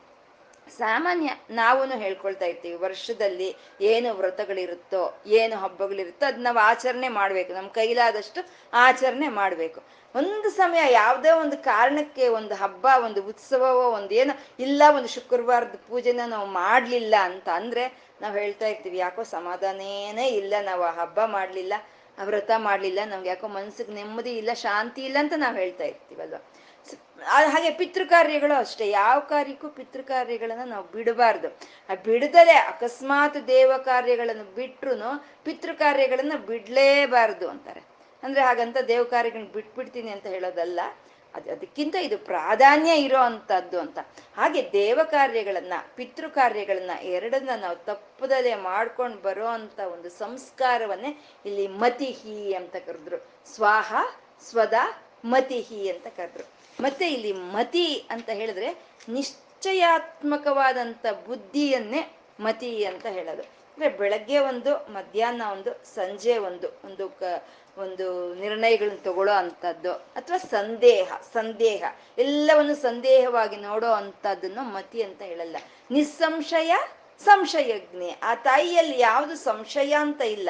ಆ ತಾಯಿಯನ್ನ ಯಾರು ಒಂದು ಅನುಗ್ರಹವನ್ನು ಪಡ್ಕೊಳ್ತಾರೋ ಆ ತಾಯಿಯ ಅನುಗ್ರಹವನ್ನು ಅವರಲ್ಲಿ ಯಾವುದೇ ವಿಧವಾದ ಸಂಶಯಗಳು ಇರೋದಕ್ಕೆ ಸಾಧ್ಯನೇ ಇಲ್ಲ ಅಂತ ಮತಿಹಿ, ಒಳ್ಳೆಯ ಚಿತ್ತಶುದ್ಧಿಯನ್ನ ಕೊಟ್ಟು, ದೃಢವಾದಂತ ಒಂದು ಬುದ್ಧಿಯನ್ನ ಕೊಡೋ ಅಂತ ತಾಯಿ ಮತಿಹಿ ಅಂತಂದ್ರು.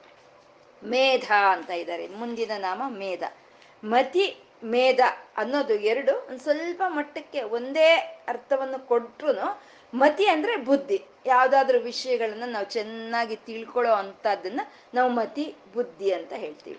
ಅದರಲ್ಲಿರುವಂತ ಸಾರವನ್ನ ನಾವು ಹೀರ್ಕೊಂಡ್ರೆ ಅದನ್ನೇ ಮೇಧ ಅಂತೀವಿ ಅದನ್ನ ಮೇಧಸ್ಸು ಅಂತ ಹೇಳ್ತೀವಿ. ಅಂದ್ರೆ ಏನ್ ತಿಳ್ಕೊಂಡಿದೀವೋ ಅದು ಸಾರ ಸಂಪೂರ್ಣ ನಾವು ಅಳವಡಿಸ್ಕೋಬೇಕು. ಅಳಸ್ ಅಳವಡಿಸ್ಕೊಳ್ಳೋ ಅಂತದನ್ನೇ ಮೇಧಸ್ಸು ಮೇಧ ಅಂತ ಹೇಳ್ತಾರೆ.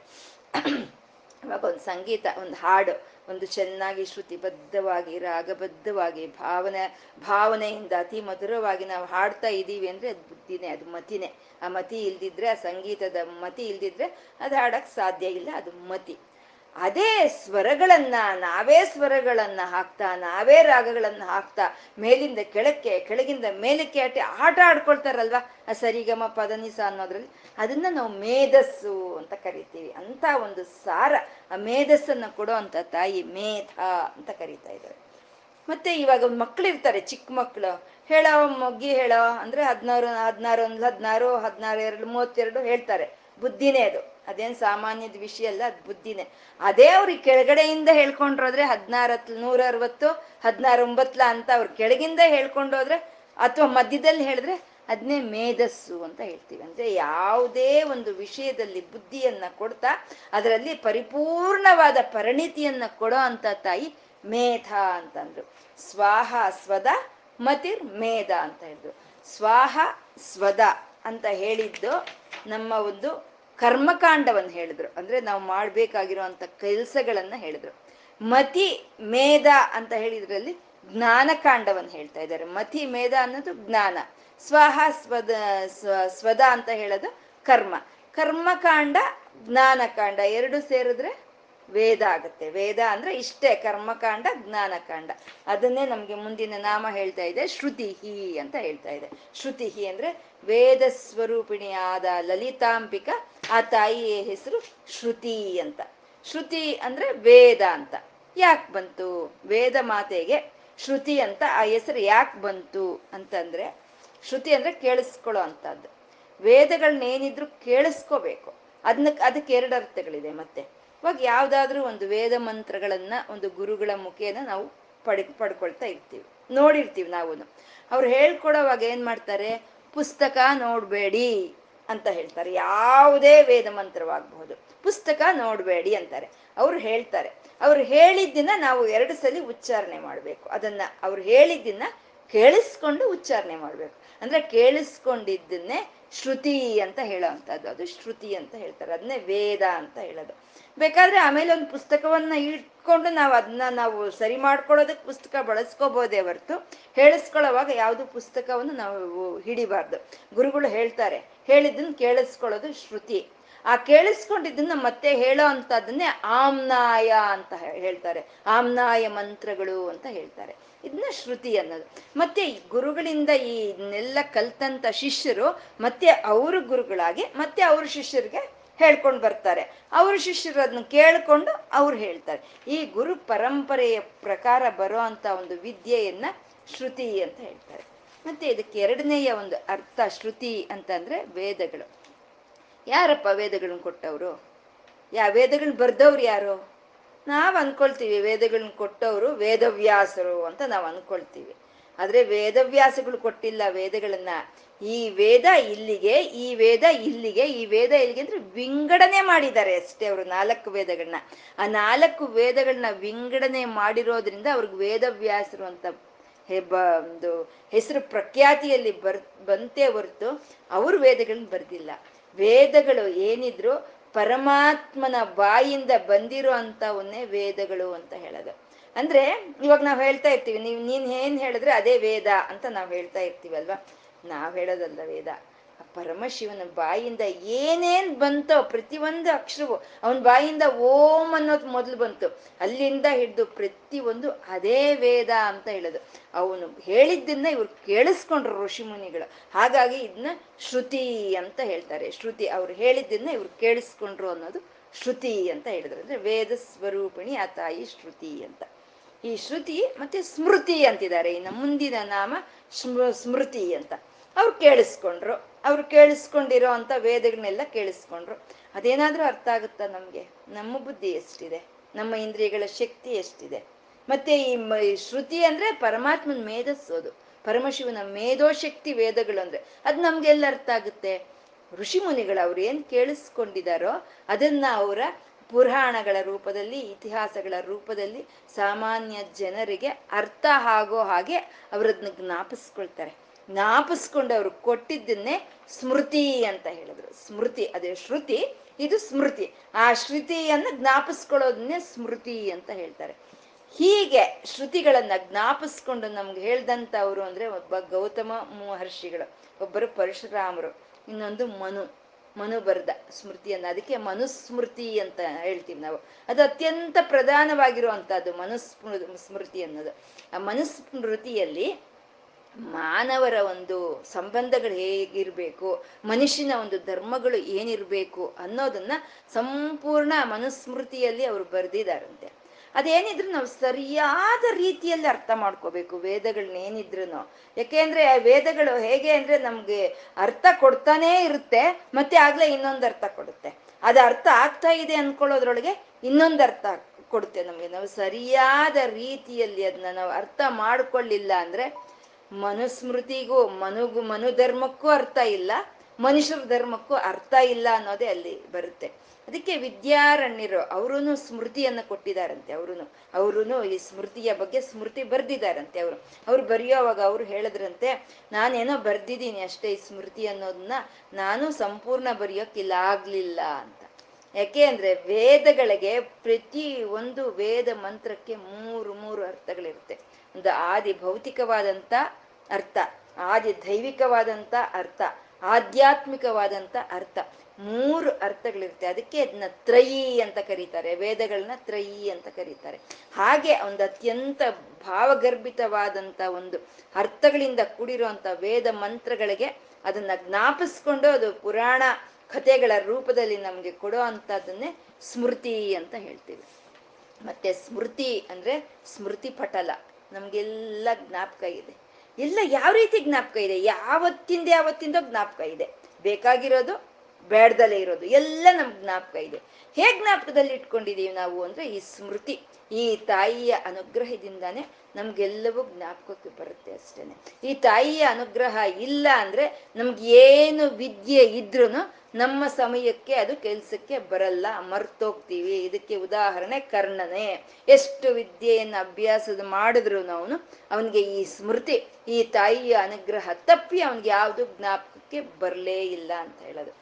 ನಾವು ಹೇಳ್ತಾ ಇರ್ತೀವಿ, ಎಷ್ಟು ಓದ್ಕೊಂಡು ಹೋಗ್ತಾನೆ ರೀ, ಮಗ ತುಂಬಾ ಓದ್ತಾನೆ. ಆದ್ರೆ ಎಕ್ಸಾಮ್ಗೆ ಹೋದ್ರೆ, ಪರೀಕ್ಷೆಗೆ ಹೋದ್ರೆ ಏನು ಜ್ಞಾಪಕ ಬರಲ್ಲ ಅಂತ ಹೇಳ್ತಾ ಇತ್ತು ಅವಾಗ ಈ ಸ್ಮೃತಿ, ಈ ತಾಯಿಗೆ ಒಂದು ನಮಸ್ಕಾರ ಮಾಡ್ಕೋಬೇಕು. ತಾಯಿ, ನಾನು ಏನು ಓದಿದ್ದೀನೋ ಅದನ್ನ ನನಗೆ ಜ್ಞಾಪಕ ಬರುವಾಗ ಮಾಡು ತಾಯಿ ನೀನು ಅಂತ ನಾವು ನಮಸ್ಕಾರ ಮಾಡ್ಕೊಂಡು ಹೋದ್ರೆ ಖಂಡಿತ ಅಲ್ಲಿ ನಮ್ಗೆ ಜ್ಞಾಪಕ ಬರುತ್ತೆ. ಅದು ನಮ್ಗೆ ಆ ಸ್ಮೃತಿಗೆ ಬರುತ್ತೆ. ಹಾಗೆ ಎಲ್ಲವನ್ನ ನಮ್ಮ ಸ್ಮೃತಿಗೆ ತಂದುಕೊಡೋ ಅಂತ ತಾಯಿ, ಅವಳು ಸ್ಮೃತಿ ಅಂತಂದ್ರೆ. ಮತ್ತೆ ಈ ಜ್ಞಾಪಕ ಶಕ್ತಿ ಈ ಸ್ಮೃತಿ ಅಂತ ಹೇಳ್ಕೊಂಡ್ರೆ ನಾವು ಅದನ್ನ ಒಬ್ಬರನ್ನ ನಾವು ನೆನ್ಸ್ಕೊಳ್ಳೇಬೇಕಾಗುತ್ತೆ. ಆಹಾ ಅದು ಎಂಥ ಸ್ಮೃತಿ, ಅದೆಂಥ ಜ್ಞಾಪಕ ಶಕ್ತಿ ಒಬ್ರು ನಾವು ನೆನ್ಸ್ಕೊಳ್ಳೇಬೇಕಾಗುತ್ತೆ. ಅದೇ ಶಂಕರರು. ಶಂಕರಾಚಾರ್ಯರಿಗೆ ನಾಲ್ಕು ಜನ ಶಿಷ್ಯರು ಇರ್ತಾರೆ ಪ್ರಪ್ರಥಮವಾಗಿ. ಸುರೇಶಾಚಾರ್ಯರು, ತೊಟಕಾಚಾರ್ಯರು ಪಾದ ಪದ್ಮಾಚಾರ್ಯರು ಹಸ್ತಮಲಕ ಅಂತ ನಾಲ್ಕು ಜನ ಶಿಷ್ಯರಿರ್ತಾರೆ ಅವರಿಗೆ. ಅದರಲ್ಲಿ ತೊಟಕಾಚಾರ್ಯರು ಅನ್ನೋರು ಒಂದು ಗ್ರಂಥವನ್ನು ಬರೆದಿರ್ತಾರೆ. ಒಂದು ಗ್ರಂಥವನ್ನ ಬರೆದು ಅದನ್ನ ಶಂಕರರಿಗೆ ಕೇ, ಕೇಳಿಸಿರ್ತಾರೆ. ಅವ್ರು ಓದ್ತಾ ಇದ್ರೆ ಇವ್ರು ಕೇಳಿಸ್ಕೊಂಡಿರ್ತಾರೆ ಶಂಕರರು. ಒಂದು ಸ್ವಲ್ಪ ಒಂದು ಕೆಲವು ವರ್ಷಗಳು ಆಗೋಗುತ್ತೆ. ಆಗೋದ್ಮೇಲೆ ಒಂದು ಅಕಸ್ಮಾತ್ ಯಾವುದೋ ಒಂದು ಅಗ್ನಿ ಪ್ರಮಾದದಲ್ಲಿ ಅವ್ರು ಬರ್ದಿರೋ ಅಂತ ಒಂದು ಗ್ರಂಥ ಬೂದಿ ಆಗೋಗುತ್ತೆ ಎಲ್ಲ ಸುಟ್ಟು ಹೋಗೋಗುತ್ತೆ ಅವಾಗ ತೊಟ್ಕಾಚಾರ್ಯರು ಅಳ್ತಾರೆ. ಬರ್ದವ್ರು ಅವರೇ, ಅಯ್ಯೋ, ನಾನು ಬಂದ ಗ್ರಂಥ ಹೊರಟೋಯ್ತಲ್ಲ ಅಂತ ಅಳಕ್ ಶುರು ಮಾಡ್ತಾರೆ ಅವ್ರು ತೊಟಕಾಚಾರ್ಯರು. ಬರ್ದಿದ್ದವ್ರೇನೆ. ಅವಾಗ ಶಂಕರರು ಹೇಳ್ತಾರೆ, ನೀನೇನು ವ್ಯತೆ ಪಟ್ಕೋಬೇಡ, ನೀನು ನನಗೆ ಕೇಳಿಸಿದ್ದೆ, ನಾನು ಅದನ್ನ ಕೇಳಿಸ್ಕೊಂಡಿದ್ದೀನಿ ನಾನು ನಿನ್ಗೆ ಬರ್ಕೊಡ್ತೀನಿ ಅಂತ ತೊಟಕಾಚಾರ್ಯರು ಏನು ಹೇಳಿದ್ರೋ ಯಾವುದೋ ಎಷ್ಟೋ ವರ್ಷಗಳಾದಮೇಲೆ ಒಂದು ಸಲಿ ಕೇಳಿದ್ದನ್ನ, ಅದನ್ನ ಯಥಾವತ್ತು ಅವ್ರು ಯಾವ ರೀತಿ ಹೇಳಿದ್ರೋ ಅದೇ ರೀತಿ ಬರೆದು ಅದಕ್ಕೆ ಭಾಷ್ಯವನ್ನು ಬರೆದು ಕೊಟ್ರಂತೆ. ಸಾಕ್ಷಾತ್ ಪರಮಶಿವನಲ್ದಿದ್ರೆ ಬೇರೆಯವ್ರಿಗೆ ಇಂಥ ಕೆಲ್ಸಗಳು ಸಾಧ್ಯ ಆಗುತ್ತೆ ರೀ. ಪರಮಶಿವನಾಗಿದ್ದಕ್ಕೆ ಅಂತ ಕೆಲಸ ಆಚಾರ್ಯರಿಂದ ಸಾಧ್ಯ ಆಗಿದ್ದು. ಸಾಮಾನ್ಯ ಪ್ರಪಂಚದಲ್ಲಿ ಗುರುಗಳು ಬರ್ದಿರೋ ಅಂತ ಗ್ರಂಥಗಳಿಗೆ ಶಿಷ್ಯರು ಬರೀತಾರೆ, ಭಾಷ್ಯ.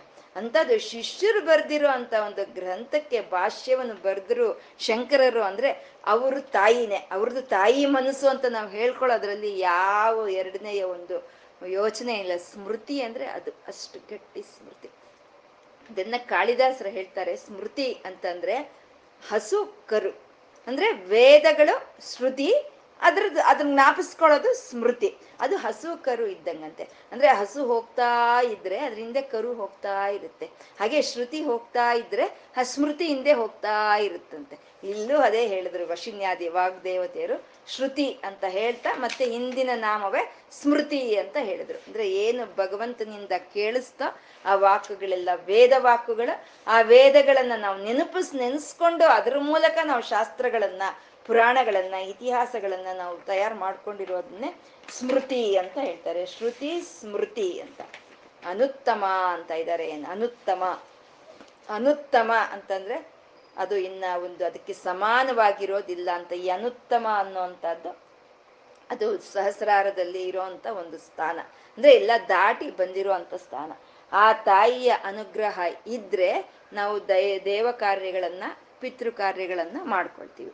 ಆ ತಾಯಿ ಆ ದೇವ ಕಾರ್ಯಗಳನ್ನ ಪಿತೃ ಕಾರ್ಯಗಳನ್ನ ಮಾಡ್ಕೊಂಡ್ರೆ ನಮ್ಗೆ ಆ ಒಂದು ಮತಿ ಆ ಮೇಧ ಅನ್ನೋದು ಬರುತ್ತೆ. ಆ ಮತಿ ಮೇಧ, ಆ ದೇವ ಕಾರ್ಯಗಳು ಪಿತೃಗಳು ಸೇರಿಸಿರೋದೆ ಅದೇ ವೇದ ಅಂತ ಹೇಳೋದು. ಆ ವೇದ ಏನ್ ಹೇಳಿದ್ಯೋ ಅದನ್ನ ನಾವು ನಡೆಸ್ಕೊಂಡು ಹೋಗ್ತಾ ಇದ್ರೆ ಆ ತಾಯಿಯ ಅನುಗ್ರಹ ನಮ್ಗೆ ಸಂಪೂರ್ಣ ಸಿಕ್ಕಿ ನಾವು ಯಶಸ್ವಿ ಆಗ್ತೀವಿ ಅನ್ನೋದನ್ನೇ ಅನುತ್ತಮ ಅನ್ನೋ ನಾಮ ಹೇಳ್ತಾ ಇದೆ. ಅನುತ್ತಮ ಅಂದ್ರೆ ಸಹಸ್ರಾರದಲ್ಲಿ ಇರೋ ಅಂತ ಯಶಸ್ವಿನಿ ದೇವಿಯನ್ನ ಹೇಳ್ತಾ ಇರೋದು.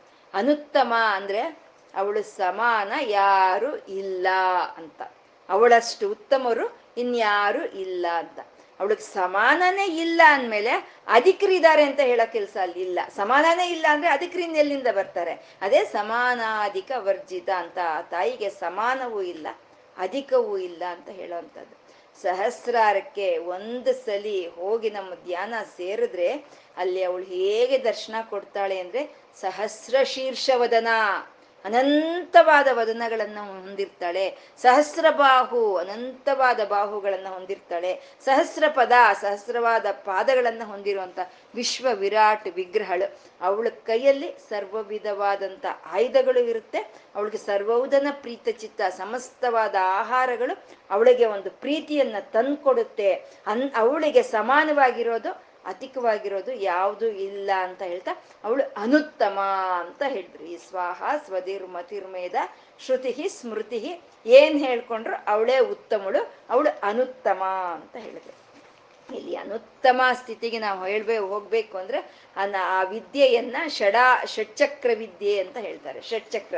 ಈ ಷಟ್ಚಕ್ರಗಳ ಮೂಲಕ್ಕೆ ನಾ ಮೂಲದಿಂದಾನೇ ನಾವು ಸಹಸ್ರಾರಕ್ಕೆ ಸೇರ್ಕೊಳ್ಳೋ ಅಂಥದ್ದು ಅಲ್ವಾ? ಇದನ್ನೇ ಮೂಲಾಧಾರಾಂಬುಜಾರೂಢ ಅಂತ ಹೇಳಿದ್ರು. ಮೂ ಇದು ಮೂಲ ಗ್ರಂಥಿ ವಿಭೇದಿನಿ ಅಂತ ಹೇಳಿದ್ರು, ಬ್ರಹ್ಮಗ್ರಂಥಿ ವಿಭೇದಿನಿ ಅಂತ ಹೇಳಿದ್ರು. ಅಂದ್ರೆ ಒಂದು ಷಟ್ಚಕ್ರ ವಿದ್ಯೆಯನ್ನೇ ಅನುತ್ತಮ ಷಟ್ಚಕ್ರ ವಿದ್ಯೆನೆ, ಷಟ್ಚಕ್ರ ಧ್ಯಾನವೇ. ಅಂದ್ರೆ ನಾವು ಯಾವ ಒಂದು ಮಂತ್ರವನ್ನು ತಗೊಂಡು ನಮ್ಮ ಒಂದು ಮೂಲಾಧಾರದಿಂದ ನಾವು ಅದನ್ನ ಬೆಳೆಸ್ತಾ ನಾವು ಸಹಸ್ರಾರಕ್ಕೆ ಹೋಗ್ತೀವೋ, ಆ ವಿದ್ಯೆನೆ ಅನುತ್ತಮ, ಅದಕ್ಕೆ ಉತ್ತಮವಾಗಿರುವಂತ ವಿದ್ಯೆ ಇನ್ನೊಂದು ಇಲ್ಲ ಅಂತ. ಮತ್ತೆ ಅಕ್ಷರಗಳು. ನಾವು ಹೇಳ್ಕೊಂಡ್ವಿ ಐವತ್ತು ಅಕ್ಷರಗಳು, ಅಲ್ಲಲ್ಲಿ ಆ ಚಕ್ರಗಳಲ್ಲಿ ಇರೋವಂಥ ಐವತ್ತು ಅಕ್ಷರಗಳು ಎಲ್ಲಿದೆ ಅಂದ್ರೆ ನಮ್ಮ ಸಹಸ್ರಾರದಲ್ಲೇ ಇದೆ ಅಂತ ನಾವು ಹೇಳ್ಕೊಂಡ್ವಿ. ಆ ಅಕ್ಷರಗಳು ಹೇಗ್ ಬಂತು ಅನ್ನೋದನ್ನ ನಾವು ಹೇಳ್ಕೊಂಡಿದೀವಿ. ಪರಮಶಿವನು ಡಮರುಕು ನಾದ ಮಾಡಿದಾಗ ಹದ್ನಾಲ್ಕು ಶಬ್ದಗಳು ಬಂತು ಅಂತ. ಡಮರುಕು ನಾದ ಅಂದ್ರೆ ಅದೇ ಪ್ರಥಮ ಸ್ಪಂದನೆ ಅಂತ ಹೇಳೋದು. ಈ ಸೃಷ್ಟಿಗೆ ಪ್ರಪ್ರಥಮವಾಗಿ ಬಂದಂತ ಸ್ಪಂದನೆಯನ್ನೇ ಡಮರುಕು ನಾದ ಅಂತ ಹೇಳೋದು. ಅದನ್ನೇ ಬಿಂದು ಸ್ವರೂಪ ಅಂತ ಹೇಳ್ತಾರೆ. ಅಂದ್ರೆ ಬಿಂದು ಶ್ರೀಚಕ್ರದಲ್ಲಿ ಬಿಂದು ಆದ್ಮೇಲೆ ಬರುವಂತಹದ್ದು ಮೊದಲನೇ ತ್ರಿಕೋಣ. ಆಮೇಲೆ ಬರುವಂತಹದ್ದು ಎಂಟು ತ್ರಿಕೋಣಗಳ ಚಕ್ರ. ಆಮೇಲೆ ಬರೋದು ಹತ್ತು, ಆಮೇಲೆ ಹತ್ತು, ಆಮೇಲೆ ಹನ್ನೆರಡು, ಆಮೇಲೆ ಹದ್ನಾಲ್ಕು. ಎಲ್ಲ ಸೇರಿದ್ರೆ ನಲ್ವತ್ಮೂರು ತ್ರಿಕೋಣಗಳು. ನಲ್ವತ್ ಮೂರು ಶಬ್ದಗಳು, ನಲ್ವತ್ಮೂರು ಅಕ್ಷರಗಳು. ಅದಕ್ಕೆ ಒಂದು ಸ್ವಲ್ಪ ಭೇದವನ್ನು ಸೇರ್ಕೊ ಸೇರಿಸ್ಕೊಂಡ್ರೆ ಐವತ್ತು ಅಕ್ಷರಗಳಾಗುತ್ತೆ. ಇದನ್ನ ಮಹೇಶ್ವರ ಸೂತ್ರಗಳು ಅಂತ ಹೇಳ್ತೀವಿ. ಈ ಅಕ್ಷರಗಳಿಗಿಂತ ಮಿಗಿಲಾದಂಥ ಒಂದು ವಿದ್ಯೆ ಇನ್ನೊಂದು ಇಲ್ಲ ಅಂತ ಅನುತ್ತಮ ಅಂತ ಹೇಳ್ತಾ ಇದ್ದಾರೆ. ಅಷ್ಟೇ ಅಲ್ವಾ? ಅಕ್ಷರ ಇಲ್ಲ ಅಂದ್ರೆ ನಮ್ಗೆ ವಾಕಲ್ಲ, ನಮ್ಮ ಒಳಗೆ ಯೋಚನೆಗಳು ಇಲ್ಲ, ನಮ್ಮ ಒಳಗೆ ಬರುವಂತ ಆಲೋಚನೆಗಳು ಇಲ್ಲ, ಯಾವುದು ಇಲ್ಲ, ಅಕ್ಷರ ಇಲ್ಲ ಅಂದ್ರೆ ಯಾವುದು ಇಲ್ಲ, ಈ ಪ್ರಪಂಚ ನಮ್ಮ ಮನುಷ್ಯರ ಒಂದು ಸೃಷ್ಟಿನೇ ಇಲ್ಲ ಅಂತ ಹೇಳ್ಬೋದು. ಯಾಕೆಂದ್ರೆ ಮಾತಾಡೋವಾಗ ಅಕ್ಷರಗಳು ಬರ್ತಾ ಇದೆ, ನಿಜ. ಮತ್ತೆ ಒಳಗಡೆ ನಮಗೆ ತಿರುಗ್ತಾ ಇರುವಂತ ಆಲೋಚನೆಗಳಲ್ಲಿ ಏನಿದೆ? ಅಕ್ಷರಗಳೇ ಇದೆ. ಅಕ್ಷರಗಳೇ ಇಲ್ಲ ಅಂದ್ರೆ ಅಲ್ಲಿ ಏನು ಯೋಚನೆ ಬರೋದಕ್ಕೆ ಸಾಧ್ಯ ಇದೆ? ಅಂದ್ರೆ ಅಕ್ಷರ ವಿದ್ಯೆಗಿಂತ ಉತ್ತಮವಾದಂತ ವಿದ್ಯೆ ಇನ್ನೊಂದು ಇಲ್ಲ ಅಂತ ಅನುತ್ತಮ ಅಂತ ಹೇಳಿದ್ರು. ಇನ್ನು ಮುಂದೆ ಬರೋ ಅಂತ ನಾಮಗಳು ಪುಣ್ಯಕೀರ್ತಿ ಪುಣ್ಯ ಲಭ್ಯ ಪುಣ್ಯಶ್ರವಣ ಕೀರ್ತನ, ಪುಲೋಮಚಾರ್ಚಿತ ಬಂಧಮೋಚನಿ, ಬಂಧುರಾಲಕ. ಇದನ್ನ ವಿಮರ್ಶ ರೂಪ ವಿದ್ಯಾ ಅಂತ ಕರೀತಾರೆ, ವಿಮರ್ಶ ರೂಪ ವಿದ್ಯಾ ಅಂತ. ಪುಣ್ಯ ಕೀರ್ತಿ ಅಂತ ಇದ್ದಾರೆ. ಅಮ್ಮನವರ ಕೀರ್ತಿ ಅಂತ ಅದ್ರಲ್ಲಿ ಪುಣ್ಯವಾದ ಕೀರ್ತಿನಂತೆ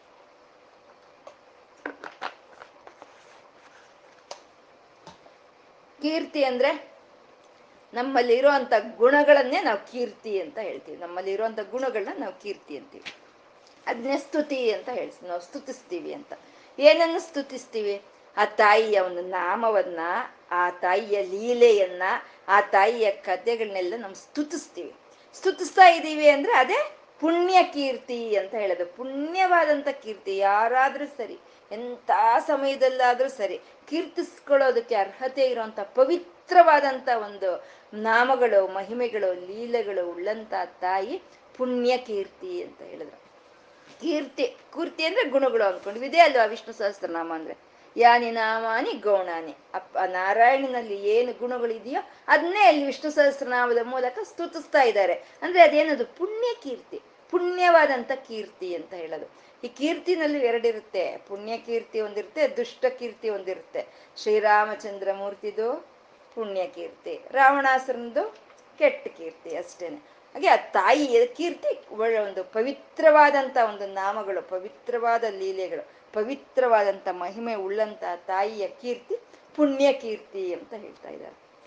ಮತ್ತೆ ನಮ್ಮಲ್ಲಿ ನಾವು ಆ ತಾಯಿಯ ಅನುಗ್ರಹ ಪಡ್ಕೊಂಡ್ರೆ, ಆ ತಾಯಿಯ ಉಪಾಸನೆ ಮಾಡಿದ್ರೆ ನಮ್ಮ ಕೀರ್ತಿನೂ ಪುಣ್ಯವಾದಂಥ ಕೀರ್ತಿ ಆಗುತ್ತೆ. ನಮಗೆ ಪುಣ್ಯ ಕೀರ್ತಿ ಬರಬೇಕು ಅಂದ್ರೆ ದುಡ್ಡು ಬೇಕಾಗಿಲ್ಲ, ಐಶ್ವರ್ಯ ಬೇಕಾಗಿಲ್ಲ, ಅಥವಾ ರೂಪ ಬೇಕಾಗಿಲ್ಲ, ಅಥವಾ ವಿದ್ಯೆನೂ ಬೇಕಾಗಿಲ್ಲ. ಆ ತಾಯಿ ಮೇಲೆ ಭಕ್ತಿ ಇದ್ರೆ ಸಾಕು, ನಮಗೆ ಒಂದು, ಆ ಒಂದು ಕೀರ್ತಿ ಅನ್ನೋದು ಬಂದ್ಬಿಡುತ್ತೆ. ಇಲ್ಲ ಅಂದ್ರೆ ಶಬರಿಗೆ ಏನ್ ದುಡ್ಡಿತ್ತ? ಕಾಸಿತ್ತ? ಅಥವಾ ಅವಳು ನೋಡಕ್ ಚೆನ್ನಾಗಿದ್ಲ? ಅಥವಾ ವಿದ್ಯೆ ಇತ್ತ? ಏನೂ ಇಲ್ವೇ? ಮತ್ತೆ ಅಂತ ಸತ್ಕೀರ್ತಿ ಹೇಗ್ ಸಿಕ್ತು? ಆ ತಾಯಿಯ ಅನುಗ್ರಹದಿಂದ ಸಿಕ್ತು, ಆ ತಾಯಿ ಮೇಲೆ ಭಕ್ತಿ ಅನ್ನೋದು ಅಲ್ಲಿಗೆ ತಂದು ನಿಲ್ ನಿಲ್ಲಿಸ್ತು ಶಬರಿನ ಅಂತ ಅದು ಪುಣ್ಯ ಕೀರ್ತಿ ಅಂತ ಹೇಳೋದು. ಹದಿನಾರು ವರ್ಷ ಅರಿಯದಂತ ಅವನು ಅವನು ಭಕ್ತ ಕಣ್ಣಪ್ಪ ಅವನು. ಹದಿನಾರು ವರ್ಷ ಇಲ್ಲ ಅವನಿಗೆ. ಅವನು ಪ್ರಪ್ರಥಮವಾಗಿ ಅವನು ಕಾಡಿಗೆ ಕಳ್ಸಿದ್ದಾರೆ ಬೇ ಬೇಟೆಯನ್ನಾಡೋದು ನಿನ್ ಕಲ್ತ್ಕೊಂಡ್ ಬಾಗ ಬಾ, ಹೋಗು ಅಂತ.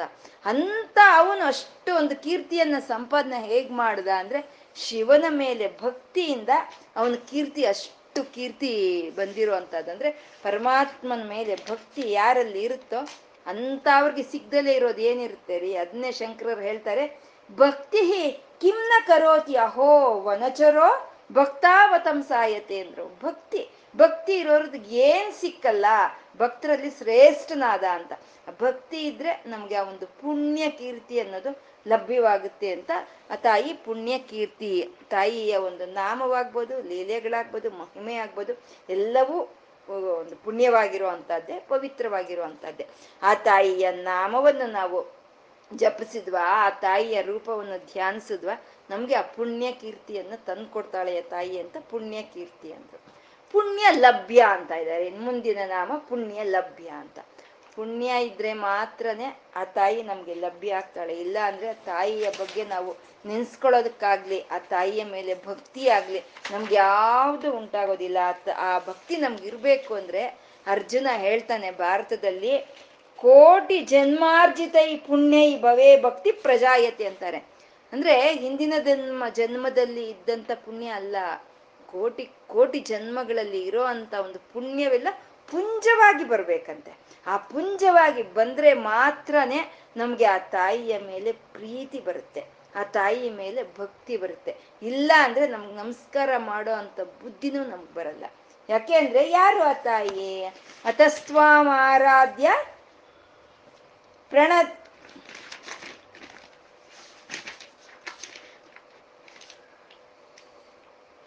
ಆ ತಾಯಿ ಯಾರು ಅಂತಂದ್ರೆ ಬ್ರಹ್ಮ, ವಿಷ್ಣು ರುದ್ರರಿಂದ ಅರ್ಚಿಸ್ಪಡ್, ಅರ್ಚಿಸಲ್ಪಡ್ತಾ ಇರೋಂತ ತಾಯಿ ಅತಸ್ವಾಂ ಆರಾಧ್ಯ ಪ್ರಣತ ಜನ, ಸೌಭಾಗ್ಯ ಜನನಿ ಅಂತ ಅಲ್ಲಿ ಬರುತ್ತಲ್ವಾ?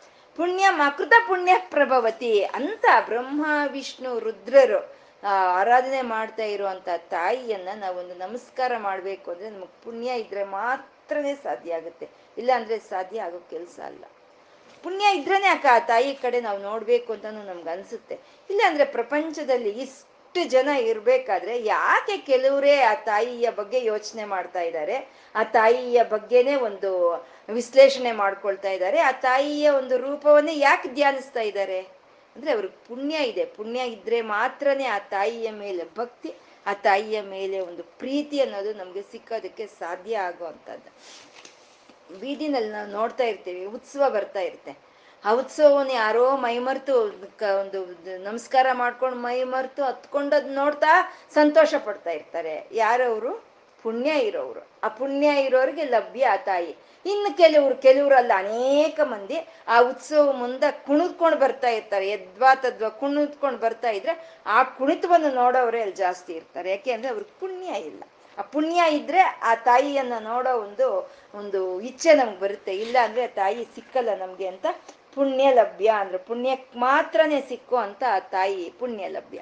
ಮತ್ತೆ ಆ ಪುಣ್ಯ ಹೇಗ್ ಬರುತ್ತೆ ನಮ್ಗೆ ಅಂತ ಅಂದ್ರೆ ಪುಣ್ಯ ಶ್ರವಣ ಕೀರ್ತನ ಅಂತ ಇದ್ದಾರೆ ಆ ತಾಯಿಯ ಒಂದು ಲೀಲೆಗಳನ್ನ ನಾವು ಶ್ರವಣ ಮಾಡ್ತಾ ಇದ್ರೆ ಅದೇ ಪುಣ್ಯ ಶ್ರವಣವಾಗುತ್ತೆ ನಾವು ಯಾರನ್ನೋ ಹೊಗಳ್ತಾ ಇರ್ತೀವ್ರಿ. ಏನೋ ಒಂದು ಸ್ವಾರ್ಥಕ್ಕಾಗಿ ಅಥವಾ ನಮ್ಗೇನೋ ಒಂದು ಕೆಲಸ ಆಗ್ಬೇಕು ಅಂತ ಯಾರನ್ನೋ ಹೊಗಳ್ತಾ ಇರ್ತೀವಿ. ಅದು ಪುಣ್ಯ ಶ್ರವಣ ಆಗಲ್ಲ.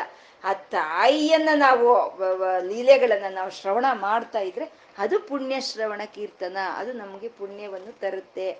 ಆ ತಾಯಿಯ ಕಥೆಗಳನ್ನ ಹೇಳ್ಕೊಳ್ಳೋದಾಗ್ಬೋದು, ಆ ತಾಯಿಯ ಕಥೆಗಳನ್ನ ಕೇಳ್ಕೊಳ್ಳೋದಾಗ್ಬೋದು, ಎಲ್ಲ ನಮಗೆ ಪುಣ್ಯವನ್ನು ತಂದುಕೊಡುತ್ತೆ. ಆ ಪುಣ್ಯದಿಂದ ಆ ತಾಯಿಯ ಅನುಗ್ರಹ ನಮ್ಗೆ ಸಿಕ್ಕಿ, ನಮಗೆ ಆ ಭಕ್ತಿ ಅನ್ನೋದು, ಆ ತಾಯಿಯ ಮೇಲೆ ಪ್ರೀತಿ ಅನ್ನೋದು ನಮಗೆ ಸಿಕ್ಕೋದಕ್ಕೆ ಸಾಧ್ಯ ಆಗುತ್ತೆ ಅಂತ ಪುಣ್ಯ ಶ್ರವಣ ಕೀರ್ತನ ಅಂತ ಇದ್ದಾರೆ.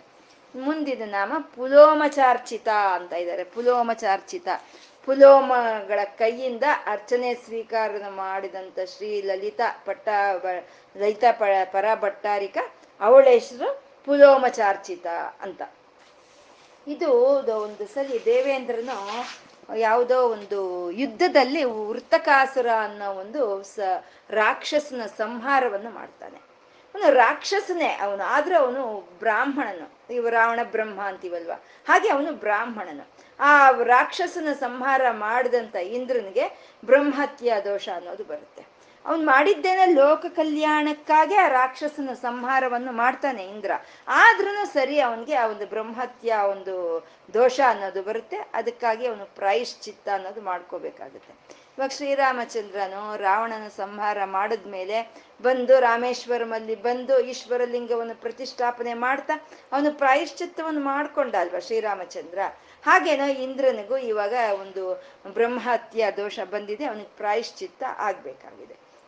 ಹಾಗಾಗಿ ಅವನೇನ್ ಮಾಡ್ತಾನೆ, ಇಂದ್ರ ಅವನು ಗುರುಗಳಿಂದ ಒಂದು ಮಂತ್ರವನ್ನು ತಗೊಂಡು ತಾನೊಂದು ಸ್ಥೂಲ ಶರೀರವನ್ನ ಸೂ, ಒಂದು ಸೂಕ್ಷ್ಮ ಶರೀರವನ್ನ ಪಡ್ಕೊಂಡು ಒಂದು ಪದ್ಮದ ನಾಳದ ಒಳಕ್ಕೆ ಸೇರ್ಕೊಳ್ತಾನೆ. ಯಾಕೆಂದ್ರೆ ನಾವು ಎಲ್ಲಾರು ಇರೋ ಕಡೆ ಇದ್ರೆ ನಮ್ಮ ಸಾಧನೆ ಯಾವತ್ತಿಗೂ ಮುಂದೆ ಹೋಗಲ್ಲ.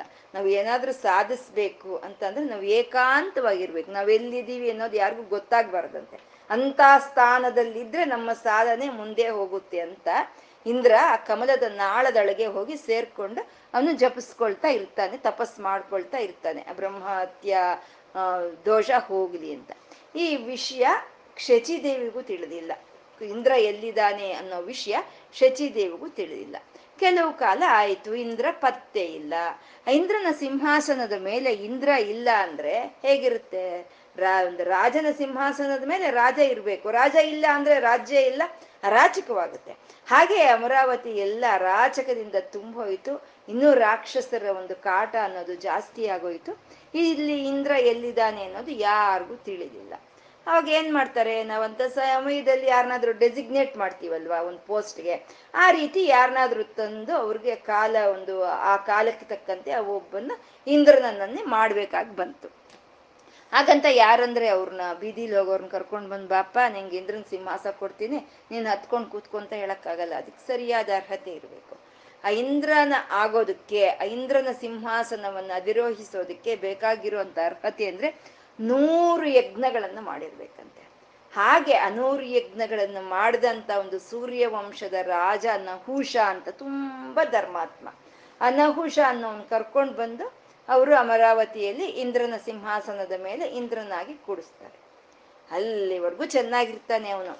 ಆ ಇಂದ್ರನ ಸಿಂಹಾಸನ ಯಾವಾಗ ಸಿಕ್ತೋ, ಯಾವಾಗ ಪದವಿ ಸಿಕ್ತೋ, ಅವನಿಗೆ ದುರಹಂಕಾರ ಅನ್ನೋದು ಜಾಸ್ತಿ ಆಗೋಕ್ ಶುರುವಾಗುತ್ತೆ. ಅಮರಾವತಿನೂ ನಂದೆ, ಇಂದ್ರನ ಸಿಂಹಾಸನ ನಂದೆ, ಇಂದ್ರನು ನಾನೇ. ಇಂದ್ರಾಣಿ ಶಚಿದೇವಿ ನನಗ್ ಸೇರ್ಬೇಕು ಅಂತಾನೆ. ಶಚಿದೇವಿ ಶ್ರೀವಿದ್ಯಾ ಉಪಾಸಕಳು, ಅಮ್ಮನವ್ರಿಗೆ ಪರಮ ಭಕ್ತಳು, ಪರಮ ಪವಿತ್ರಳು ಅವಳು, ಪರಮ ಪತಿವ್ರತೆ. ಅಂತ ಶಚಿದೇವಿ ನನಗ್ ಬೇಕು ಅಂತ ಅವನು ಕೂತ್ಕೊಳ್ತಾನೆ. ಇವಾಗೆಲ್ಲ ನನ್ಗೆ ಸೇರಿದೆ, ಅವಳು ನನ್ಗೆ ಸೇರ್ಬೇಕು ಅಂತ ದುರಹಂಕಾರದ ಮಾತಾಡ್ತಾನೆ. ಶಚಿದೇವಿಗೆ ಏನ್ ಮಾಡ್ಬೇಕು? ತೋಚಲ್ಲ. ಆವಾಗ ಬೃಹಸ್ಪತಿಗಳು, ಗುರುಗಳು ಬರ್ತಾರೆ. ಬಂದು ಒಂದು ಮಂತ್ರವನ್ನು ಕೊಡ್ತಾರೆ. ಮಂತ್ರವನ್ನು ಕೊಟ್ಟು ನೀವು ನಿನ್ನ ಉಪಾಸನೆ ಮಾಡ್ಕೊಮ್ಮ ನಿನ್ನ ಒಂದು ಕಷ್ಟವನ್ನ ಲಲಿತೇನೆ ನಿನ್ಗೆ ನಿವಾರಣೆ ಮಾಡ್ತಾಳೆ ಅಂತ ಒಂದು ಮಂತ್ರವನ್ನು ಕೊಡ್ತಾರೆ. ಆ ಮಂತ್ರವನ್ನು ತಗೊಂಡು ಇನ್ನೂ ಉಪಾಸನೆ ಮಾಡ್ತಾ ಇದ್ದಾಗೆ ಆ ಶಚಿದೇವಿಗೆ ಇಂದ್ರ ಎಲ್ಲಿದ್ದಾನೆ ಅನ್ನೋ ತಿಳಿದು ಹೋಗುತ್ತೆ. ಸರಿ, ಹೋಗ್ತಾಳೆ. ಆ ಪದ್ಮದ ಹತ್ರ ಹೋಗಿ ನಿಂತ್ಕೊಂಡು ಇಂದ್ರನಿಗೆ ಹೇಳ್ತಾಳೆ, ಈ ರೀತಿ ಆಗೋಗಿದೆ. ಆ ನಹುಷ ಅನ್ನೋನು ನನ್ನನ್ನು ಬಯಸ್ತಾ ಇದ್ದಾನೆ. ನಾನು ಅವನ ಪಟ್ಟಮಹಿಷಿ ಆಗ್ಬೇಕಂತೆ. ಅಂತ ಹೇಳಿದ್ರೆ ಅವಾಗ ಇಂದ್ರ ಏನ್ ಹೇಳ್ತಾನೆ, ಸರಿ ಹೋಗು. ಹೋಗಿ ಒಂದು ಪಲ್ಲಕ್ಕಿ ಇರುತ್ತೆ. ಆ ಪಲ್ಲಕ್ಕಿಯನ್ನ ಸಪ್ತ ಋಷಿಗಳು ಹೊತ್ಕೊಂಡು ತರ್ತಾರೆ ಪಲ್ಲಕ್ಕಿ.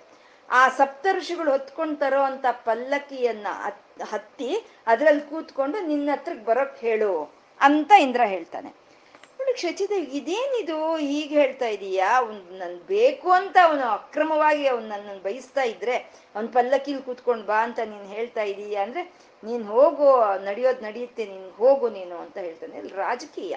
ಹಾಗೆ ಹೇಳಿದ್ರೆ ಆ ಪಲ್ಲಕ್ಕಿಯಲ್ಲಿ ಕೂತ್ಕೊಳ್ತಾನೆ. ಸಪ್ತಋಷಿಗಳು ಹೊರೋ ಅಂತ ಪಲ್ಲಕ್ಕಿಯಲ್ಲಿ ಅವ್ನು ಕೂತ್ಕೊಳ್ತಾನೆ. ಅವ್ರಿಗೆ ಸಿಟ್ಟು ಬರುತ್ತೆ, ಅವ್ರು ಓದಿತಾರೆ. ಅವನ್ನ ಹಾಗೆ ಅಂತ. ಅದು ರಾಜಕೀಯ. ಆ ರಾಜಕೀಯ ನಡೆಸ್ತಾನೆ ಇಂದ್ರನಲ್ಲಿ. ಸರಿ, ಶಚಿದೇವಿ ಹೋದ್ಲು, ಹೋಗಿ ಇಂದ್ರನ ಆ ನಹುಷನ್ಗೆ ಹೇಳ್ತಾಳೆ, ಆ ಸಪ್ತಋಷಿಗಳು ಹೊರತಾ ಇರುವಂತ ಪಲ್ಲಕ್ಕಿ ಇದೆ, ಅದ್ರ ಮೇಲೆ ಹತ್ತಿ ಬಾ ನೀನು, ನನ್ನ ಹತ್ರ ಅಂತ ಶಚಿದೇವಿ ಹೇಳ್ತಾಳೆ. ಅಹಂಕಾರ ತುಂಬಿ ಹೋಗಿದೆ, ಅದು ಪದವಿ ಬಂದ್ರೆ ಹಾಗೆ ಅಲ್ವಾ? ಅದಕ್ಕೆ ಯಾವುದು ದಿವ್ಯವಾದ ಪದವಿ, ಪದವಿಗಳು ಬೇಡ ಅಂತ ಶಂಕರರು ಕೇಳ್ತಾರೆ.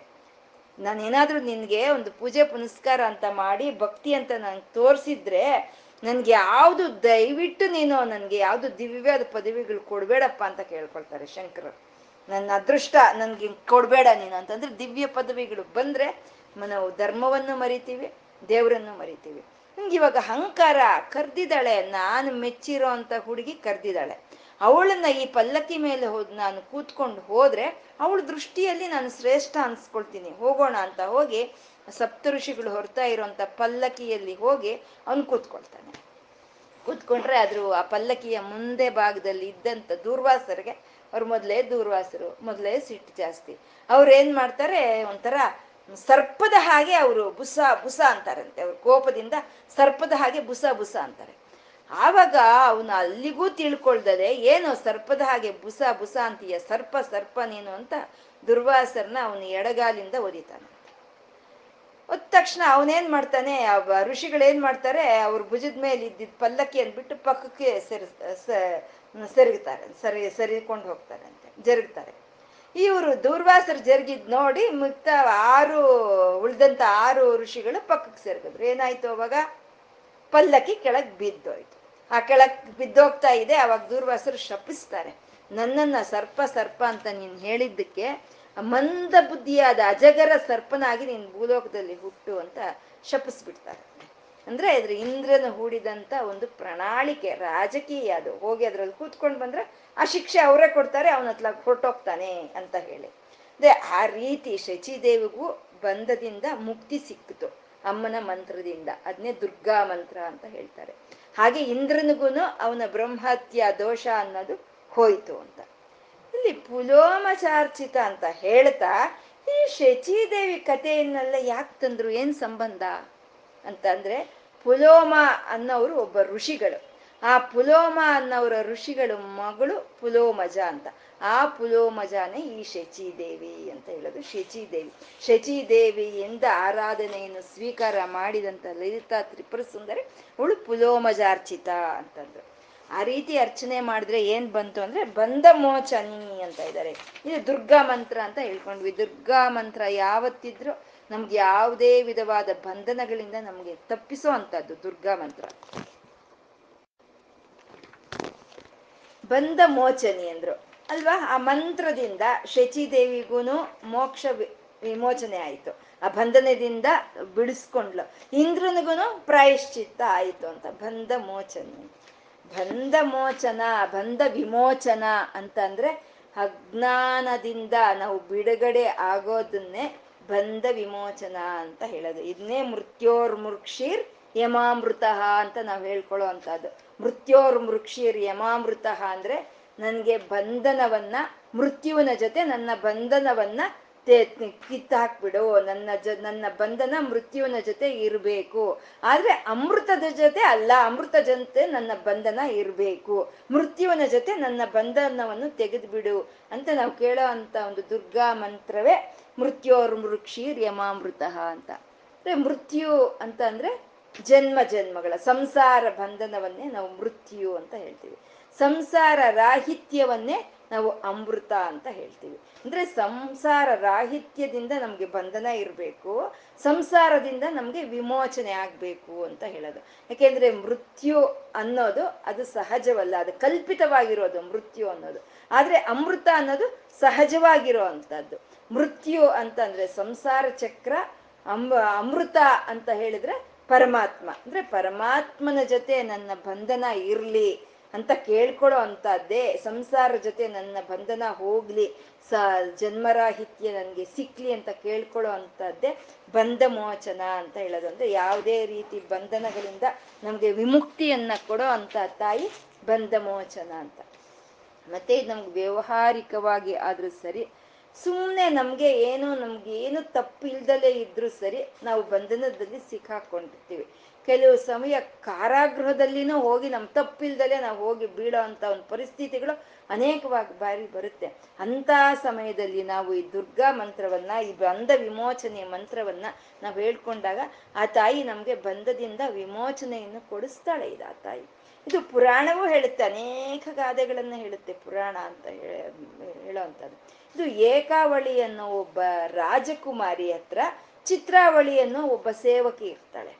ಈ ಏಕಾವಳಿ ಅನ್ನೋ ಒಂದು ರಾಜಕುಮಾರಿಯನ್ನ ಕಾಲಕೇತುವನ್ನ ರಾಕ್ಷಸ ತಗೊಂಡೋಗಿ ಬಂಧಿಸ್ಬಿಟ್ಟಿರ್ತಾನೆ. ಬಂಧಿಸ್ಬಿಟ್ಟಿದ್ರೆ ಆ ಚಿತ್ರಾವಳಿ ಏನ್ ಮಾಡ್ತಾಳೆ? ನಮ್ಮ ರಾಣಿಗೆ ಬಂಧ ವಿಮೋಚನ ಆಗ್ಬೇಕು, ಆ ಬಂಧದಿಂದ ಬಿಡುಗಡೆ ಆಗ್ಬೇಕು ಅಂತ ಹೇಳಿ ಆ ಲಲಿತಾ ಪರಮೇಶ್ವರಿಯ ದುರ್ಗಾ ಮಂತ್ರವನ್ನ ಅವಳು ಜಪಿಸ್ಕೊಂಡಾಗ ಆ ಕಾಲಕೇತು ಸಂಹಾರವಾಗಿ ಆ ಏಕಾವಳಿಯ ಒಂದು ಬಂಧ ಬಂಧ ವಿಮುಕ್ತಿ ಅನ್ನೋದು ಆಗುತ್ತೆ. ಈ ರೀತಿ ಅನೇಕ ಕಥೆಗಳು. ಇನ್ನು ಈ ಉಷಾ ಅಂತ, ಈ ಬಾಣಾಸುರನ ಮಗಳು ಉಷಾ. ಆ ಉಷಾ ಅನಿರುದ್ಧನ ಪ್ರೀತಿಸಿರ್ತಾಳೆ. ಅನಿರುದ್ಧ ಅಂದ್ರೆ ಕೃಷ್ಣ ರುಕ್ಮಿಣಿಯರ ಮೊಮ್ಮಗನ ಅನಿರುದ್ಧ. ಆ ಅನಿರುದ್ಧನ ಪ್ರೀತಿಸಿರ್ತಾಳೆ ಉಷಾ. ಆ ಉಷಾಯ ಒಂದು ಸೇವಕಿ ಏನ್ ಮಾಡ್ತಾಳೆ? ಒಂದು ಮಾಯಾ ಶಕ್ತಿಯಿಂದ ಅನಿರುದ್ಧನನ್ನ ಆ ಉಷಾ ಅಂತಃಪುರಕ್ಕೆ ಕರ್ಕೊಂಡು ಹೋಗಿರ್ತಾಳೆ ಅಲ್ಲಿ ಹೋದ್ಮೇಲೆ ಉಷಾ ಅನಿರುದ್ಧರು ಮಾತಾಡ್ಕೊಳ್ತಾ ಇರ್ತಾರೆ. ಅದನ್ನ ಅವ್ರ ತಂದೆ ಆದಂತ ಬಾಣಾಸುರನ ನೋಡ್ತಾನೆ. ಬಾಣಾಸುರನ ನೋಡಿ, ನನ್ನ ಮಗಳ ಅಂತಃಪುರಕ್ಕೆ ನೀನ್ ಬಂದಿದೀಯಾ? ಅಂತ ಹೇಳಿ ಅವನಿಗೆ ನಾಗಾಸ್ತ್ರದಿಂದ ಬಂಧಿಸ್ಬಿಡ್ತಾನೆ. ನಾಗಾಸ್ತ್ರ ಅಂದ್ರೆ ಅದೇನೋ ಒಂದು ದಾರ ಅಲ್ಲ, ದಾರ ತಗೊಂಡು ಕಟ್ಟಾಕೋದಲ್ಲ. ಅದು ಕಟ್ಟಿ ಆ ಮಂತ್ರವನ್ನ ಅಲ್ಲಿ ಉಚ್ಚಾರಣೆ ಮಾಡಿದ್ರೆ ಅದು ಹಾವಿ ಕಚ್ಚಿದಷ್ಟು ಉರಿಯನ್ನ, ಹಾವು ಕಚ್ಚಿದಷ್ಟು ನೋವನ್ನು ಕೊಡುತ್ತಂತೆ. ಆ ರೀತಿ ಬಂಧನದೊಳಗೆ ಅನಿರುದ್ಧ ತಪ್ಪಿಲ್ದಲೆ ಸಿಗಾಕೊಂಡಿದ್ರೆ ಅವಾಗ ನಾರದರು ಸೂಕ್ಷ್ಮ ರೂಪವನ್ನು ಧರಿಸಿ ನಾರದರು ಬರ್ತಾರೆ. ಬಂದು ನನ್ನ ನಿಮ್ಮ ತಾತ ಕೃಷ್ಣ ಕಳಿಸಿದಾನೆ ಇಲ್ಲಿ, ನೀನು ದುರ್ಗಾ ಮಂತ್ರವನ್ನು ಜಪಿಸು, ನಿನ್ನ ಬಂಧ ವಿಮೋಚನವಾಗಿ ಹೋಗುತ್ತೆ ಅಂತ ಹೇಳಿದ್ರೆ ಅವಾಗ ಅನಿರುದ್ಧ ಭಕ್ತಿಯಿಂದ ದುರ್ಗಾ ಮಂತ್ರವನ್ನ, ಈ ಬಂಧ ವಿಮೋಚನೆ, ಬಂಧ ಬಂಧ ಮೋಚನೆ ಮಂತ್ರವನ್ನ ಅವನು ಜಪಿಸ್ಕೊಂಡಾಗ ಅವನಿಗೆ ಬಂಧನದಿಂದ ವಿಮೋಚನೆಯೂ ಆಗುತ್ತೆ, ಆಮೇಲೆ ಕೃಷ್ಣನು ಬಂದು ಅನಿರುದ್ಧ ಉಷಾ ಪರಿಣಯವೂ ಆಗುತ್ತೆ. ನಾವು ಅನೇಕವಾಗಿ ನೋಡ್ತಾ ಇದ್ದೀವಿ ರಾಮದಾಸರು. ಏನ್ ತಪ್ಪು ಮಾಡಿದ್ರು ರಾಮದಾಸರು ಅಂತ ರಾಮರ ದೇವಸ್ಥಾನ ಕಟ್ಟಿದ್ದೇ ತಪ್ಪಾಯ್ತಾ? ತಗೊಂಡೋಗಿ ಅವನ್ ತಾನೀಶ ಕಾರಾಗೃಹದಲ್ಲಿ ಬಿಸಾಕಿರ್ತಾನೆ ರಾಮದಾಸರನ್ನ ಅವನೇನ್ ಮಾಡ್ದ? ರಾಮ ರಾಮ ರಾಮ ಅಂತ ಜಪ ಮಾಡ್ಕೊಳ್ತಾ ಇದ್ದ. ಅಂದ್ರೆ ಮತ್ತೆ ದುರ್ಗಾ ಮಂತ್ರ ಅಲ್ವಾ ನಮ್ಗೆ ಬಂಧದಿಂದ ಬಿಡಿಸೋದು? ಮತ್ತೆ ರಾಮನಾಮ ಹೇಗ್ ಬಿಡಿಸ್ತು ಅಂತ ಅಂದ್ರೆ ನಾಮರೂಪಗಳು ಬೇರೆ ಅಷ್ಟೇ, ಅದರಲ್ಲಿರೋ ತತ್ವ ಮಾತ್ರ ಹೋಗೆ ಒಂದೇ ಇರುತ್ತೆ, ತತ್ವ ಒಂದೇ. ನಾಮ ಬೇರೆ ಇರ್ಬೋದು, ರೂಪ ಬೇರೆ ಇರ್ಬೋದು. ಅವಾಗ ರಾಮ, ಲಕ್ಷ್ಮಣರು ಅವರು ಮನುಷ್ಯರ ವೇಷವನ್ನು ತಾಳಿ ಬಂದು ಅವ್ರಿಗೆ ಕೊಡ್ಬೇಕಾಗಿರುವಂತ ದುಡ್ಡನ್ನು ಕೊಟ್ಟು ರಾಮದಾಸನ ಕಾರಾಗೃಹದಿಂದ ಬಿಡಿಸ್ತಾರೆ ಅಲ್ವಾ? ಈಗ ಅನೇಕ ಕಥೆಗಳು. ಯಾಕೆ ಮೊನ್ನೆ ನಮ್ ಮೂರ್ನಾಲ್ಕು ವರ್ಷದೊಳಗೆ ಪಾಕಿಸ್ತಾನ ಅವರು ಅಭಿನಯ, ಅವ್ರು ಯಾರು ಇರ್ತಾರಲ್ವ, ಮಿಲ್ಟ್ರಿ ಅವ್ರನ್ನ ತಗೊಂಡೋಗಿ ಬಂಧಿಸಿದ್ ಬಿಟ್ಟಿದ್ರೆ ಇಡೀ ಭಾರತ ದೇಶವೇ ಪ್ರಾರ್ಥನೆ ಮಾಡುತ್ತೆ, ಅವ್ರು ಬಿಡುಗಡೆ ಆಗ್ಲಿ ಅಂತ. ಬಿಡಿಸಿದ್ಲು ಅಲ್ವಾ ತಾಯಿ? ಯಾರು ಬಿಡಿಸಿದ್ದು? ದುರ್ಗೆನೆ ಬಿಡಿಸಿದ್ದು. ಹಾಗೆ ಬಂಧನದಿಂದ ನಮ್ಮನ್ನ ವಿಮುಕ್ತಿಗೊಳಿಸೋ ಅಂತ ಬಂಧ ಮೋಚನೀಯ ತಾಯಿ ಅಂತ ಬರ್ಬರಾಲಕ ಅಂತ ಇದ್ದಾರೆ. ಬರ್ಬರಾಲಕ ಅಂತಂದ್ರೆ ಇದು ಒಂದು ಅಮ್ಮನವರ ಸಗುಣಾಕಾರವನ್ನು ತರ್ತಾ ಇದ್ದಾರೆ. ಇವಾಗ ಹೇಳಿದ್ರಲ್ಲಿ ಎಲ್ಲ ನಿರ್ಗುಣಾಕಾರವೇ ಅಲ್ವಾ? ಮತಿ ಅಂತ ಹೇಳಿದ್ದು, ಶ್ರುತಿ ಅಂತ ಹೇಳಿದ್ದು, ಇದ್ರೆಲ್ಲ ನಿರ್ಗುಣಾಕಾರವೇ. ಅದ್ರಲ್ಲಿ ಹೇಳಿದ ಆಕಾರ ಅಂತ ಇಲ್ಲ. ಆದ್ರೆ ಅವರು ವಶಿನ್ಯಾದಿ ವಾಗ್ದೇವತೆಯರು ನಿರ್ಗುಣಾಕಾರವನ್ನು ಹೇಳ್ತಾ ಮತ್ತೆ ಹಾಗಾಗಿ ಸಗುಣಾಕಾರವನ್ನು ತರ್ತಾರೆ.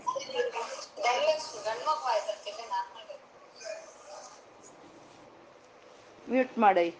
ಇದು ಗಂಡು ಮಗು ಆಗುವ ಮಂತ್ರ ಅಲ್ಲ, ಬಂದ ವಿಮೋಚನ ಮಂತ್ರ ಇದು.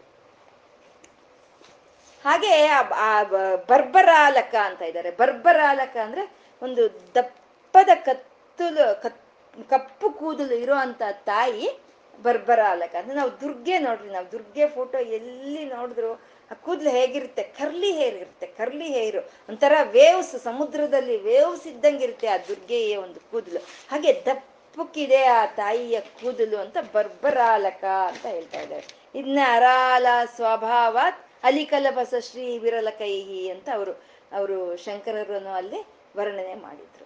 ಇವಾಗ ನಮ್ಗೆ ಇವಾಗ ನಾವು ಹೇಳ್ಕೊಂಡಂತ ಈ ನಾಮಗಳಿಂದ ಅಥವಾ ಲಲಿತಾ ಸಹಸ್ರನಾಮ ಶುರು ಮಾಡ್ಕೊಂಡಾಗಿಂದ ನಮ್ಗೆ ಇಲ್ಲಿ ಏನ್ ತಿಳಿತಾ ಇದೆ ಹಾಗೆ ಅಂತಂದ್ರೆ ತಾಯಿ ಆ ಶ್ರೀ ಶ್ರೀ ಲಲಿತಾ ಪರಾಭಟ್ಟಾರಿಕನೇ ಪ್ರತಿ ಒಂದು ರೂಪವನ್ನು ತಾಳಿ ಪ್ರತಿ ಒಂದ್ರಲ್ಲೂ ತಾನೇ ಇದ್ದಾಳೆ ಅನ್ನೋದು ಅರ್ಥ ಆಗ್ತಾ ಇದೆ. ತಾನೇ ಡಾಕಿನಿಯಾಗಿ, ತಾನೇ ರಾಕಿನಿಯಾಗಿ, ತಾನೇ ಸಾಕಿನಿಯಾಗಿ, ತಾನೇ ಕಾಕಿನಿಯಾಗಿ ಎಲ್ಲಾ ಧಾತು ದೇವತೆಗಳ ರೂಪದಲ್ಲೂ ತಾನೇ ಇದ್ದಾಳೆ. ಒಂದು ಪಿತೃಲೋಕವನ್ನು ನಿರ್ವಹಣೆ ಮಾಡುವಂತ ಸ್ವದಾದೇವಿ ತಾನೇ ಆಗಿದ್ದಾಳೆ. ಸ್ವಹಾದೇವಿನೂ ತಾನೇ ಆಗಿದ್ದಾಳೆ. ಸಮಸ್ತವೂ ತಾನೇ ಆಗಿದ್ದಾಳೆ ಅನ್ನೋದು ನಮ್ಗೆ ಅರ್ಥ ಆಗ್ತಾ ಇದೆ. ಅಂದ್ರೆ ಇಲ್ಲಿ ಏಕಂ ಅದ್ವಿತೀಯಂ ಬ್ರಹ್ಮ ಅಂತ ಈ ಪ್ರಪಂಚದಲ್ಲಿ, ಈ ಸೃಷ್ಟಿಯಲ್ಲಿ ಏನೇನು ಇದೆಯೋ ಅದೆಲ್ಲವೂ ಆ ತಾಯಿಯ ರೂಪವೇ. ಅವಳನ್ನು ಬಿಟ್ರೆ ಮತ್ತೊಂದು ಇಲ್ಲ ಬೇರೆಯದು ಇನ್ನೊಂದು ಇಲ್ಲ ಅಂತ ತಾನೊಬ್ಳೆ ಇದ್ದಾಳೆ ಅನ್ನೋದು ನಮಗೆ ಸಂಪೂರ್ಣವಾಗಿ ಇಲ್ಲಿ ಅರಿವಾಗ್ತಾ ಇದೆ. ಅಲ್ವಾ ಸ್ವಾಹ ಅಂತಾರೆ, ಸ್ವದ ಅಂತಾರೆ, ಮತಿ ಅಂತಾರೆ, ಧೃತಿ ಅಂತಾರೆ, ಶ್ರುತಿ ಅಂತಾರೆ, ಸ್ಮೃತಿ ಅಂತಾರೆ. ಅಂದ್ರೆ ಪ್ರತಿ ಒಂದೂ ಆ ತಾಯಿಯ ರೂಪಗಳೇ ಅಂತ ಹೇಳೋದು. ಹೀಗ ಆರಾಧನೆ ಮಾಡ್ದಂಥವ್ನೇ ಅಲ್ವಾ? ಪ್ರಹ್ಲಾದ, ನೀರ್ಗೆ ಹಾಕಿದ್ರೆ ನೀರು, ವಿಷ್ಣು ಅಂದ ನಾರಾಯಣ ಅಂದ್ರ. ಬೆಂಕಿಗೆ ಹಾಕಿದ್ರೆ ಬೆಂಕಿನೂ ನಾರಾಯಣ ಅಂದ. ಬೆಟ್ಟದಿಂದ ಇದ್ ಮಾಡಿದ್ರೆ ಬಿಡ್, ತಳ್ಕೊ ಹೋಗೋ, ಎಲ್ಲಿಗೆ ತಳ್ತೀಯ? ಇವಾಗ ನಾರಾಯಣನ ತೊಡೆ ಮೇಲೆ ಕೂತಿದ್ದೀನಿ. ಇನ್ನೊಂದು ತೊಡೆಗೆ ಹೋಗ್ತೀನಿ, ಅಷ್ಟೇ ಅಲ್ವಾ? ತೊಳ್ಕೊ ಹೋಗು ಅಂತ.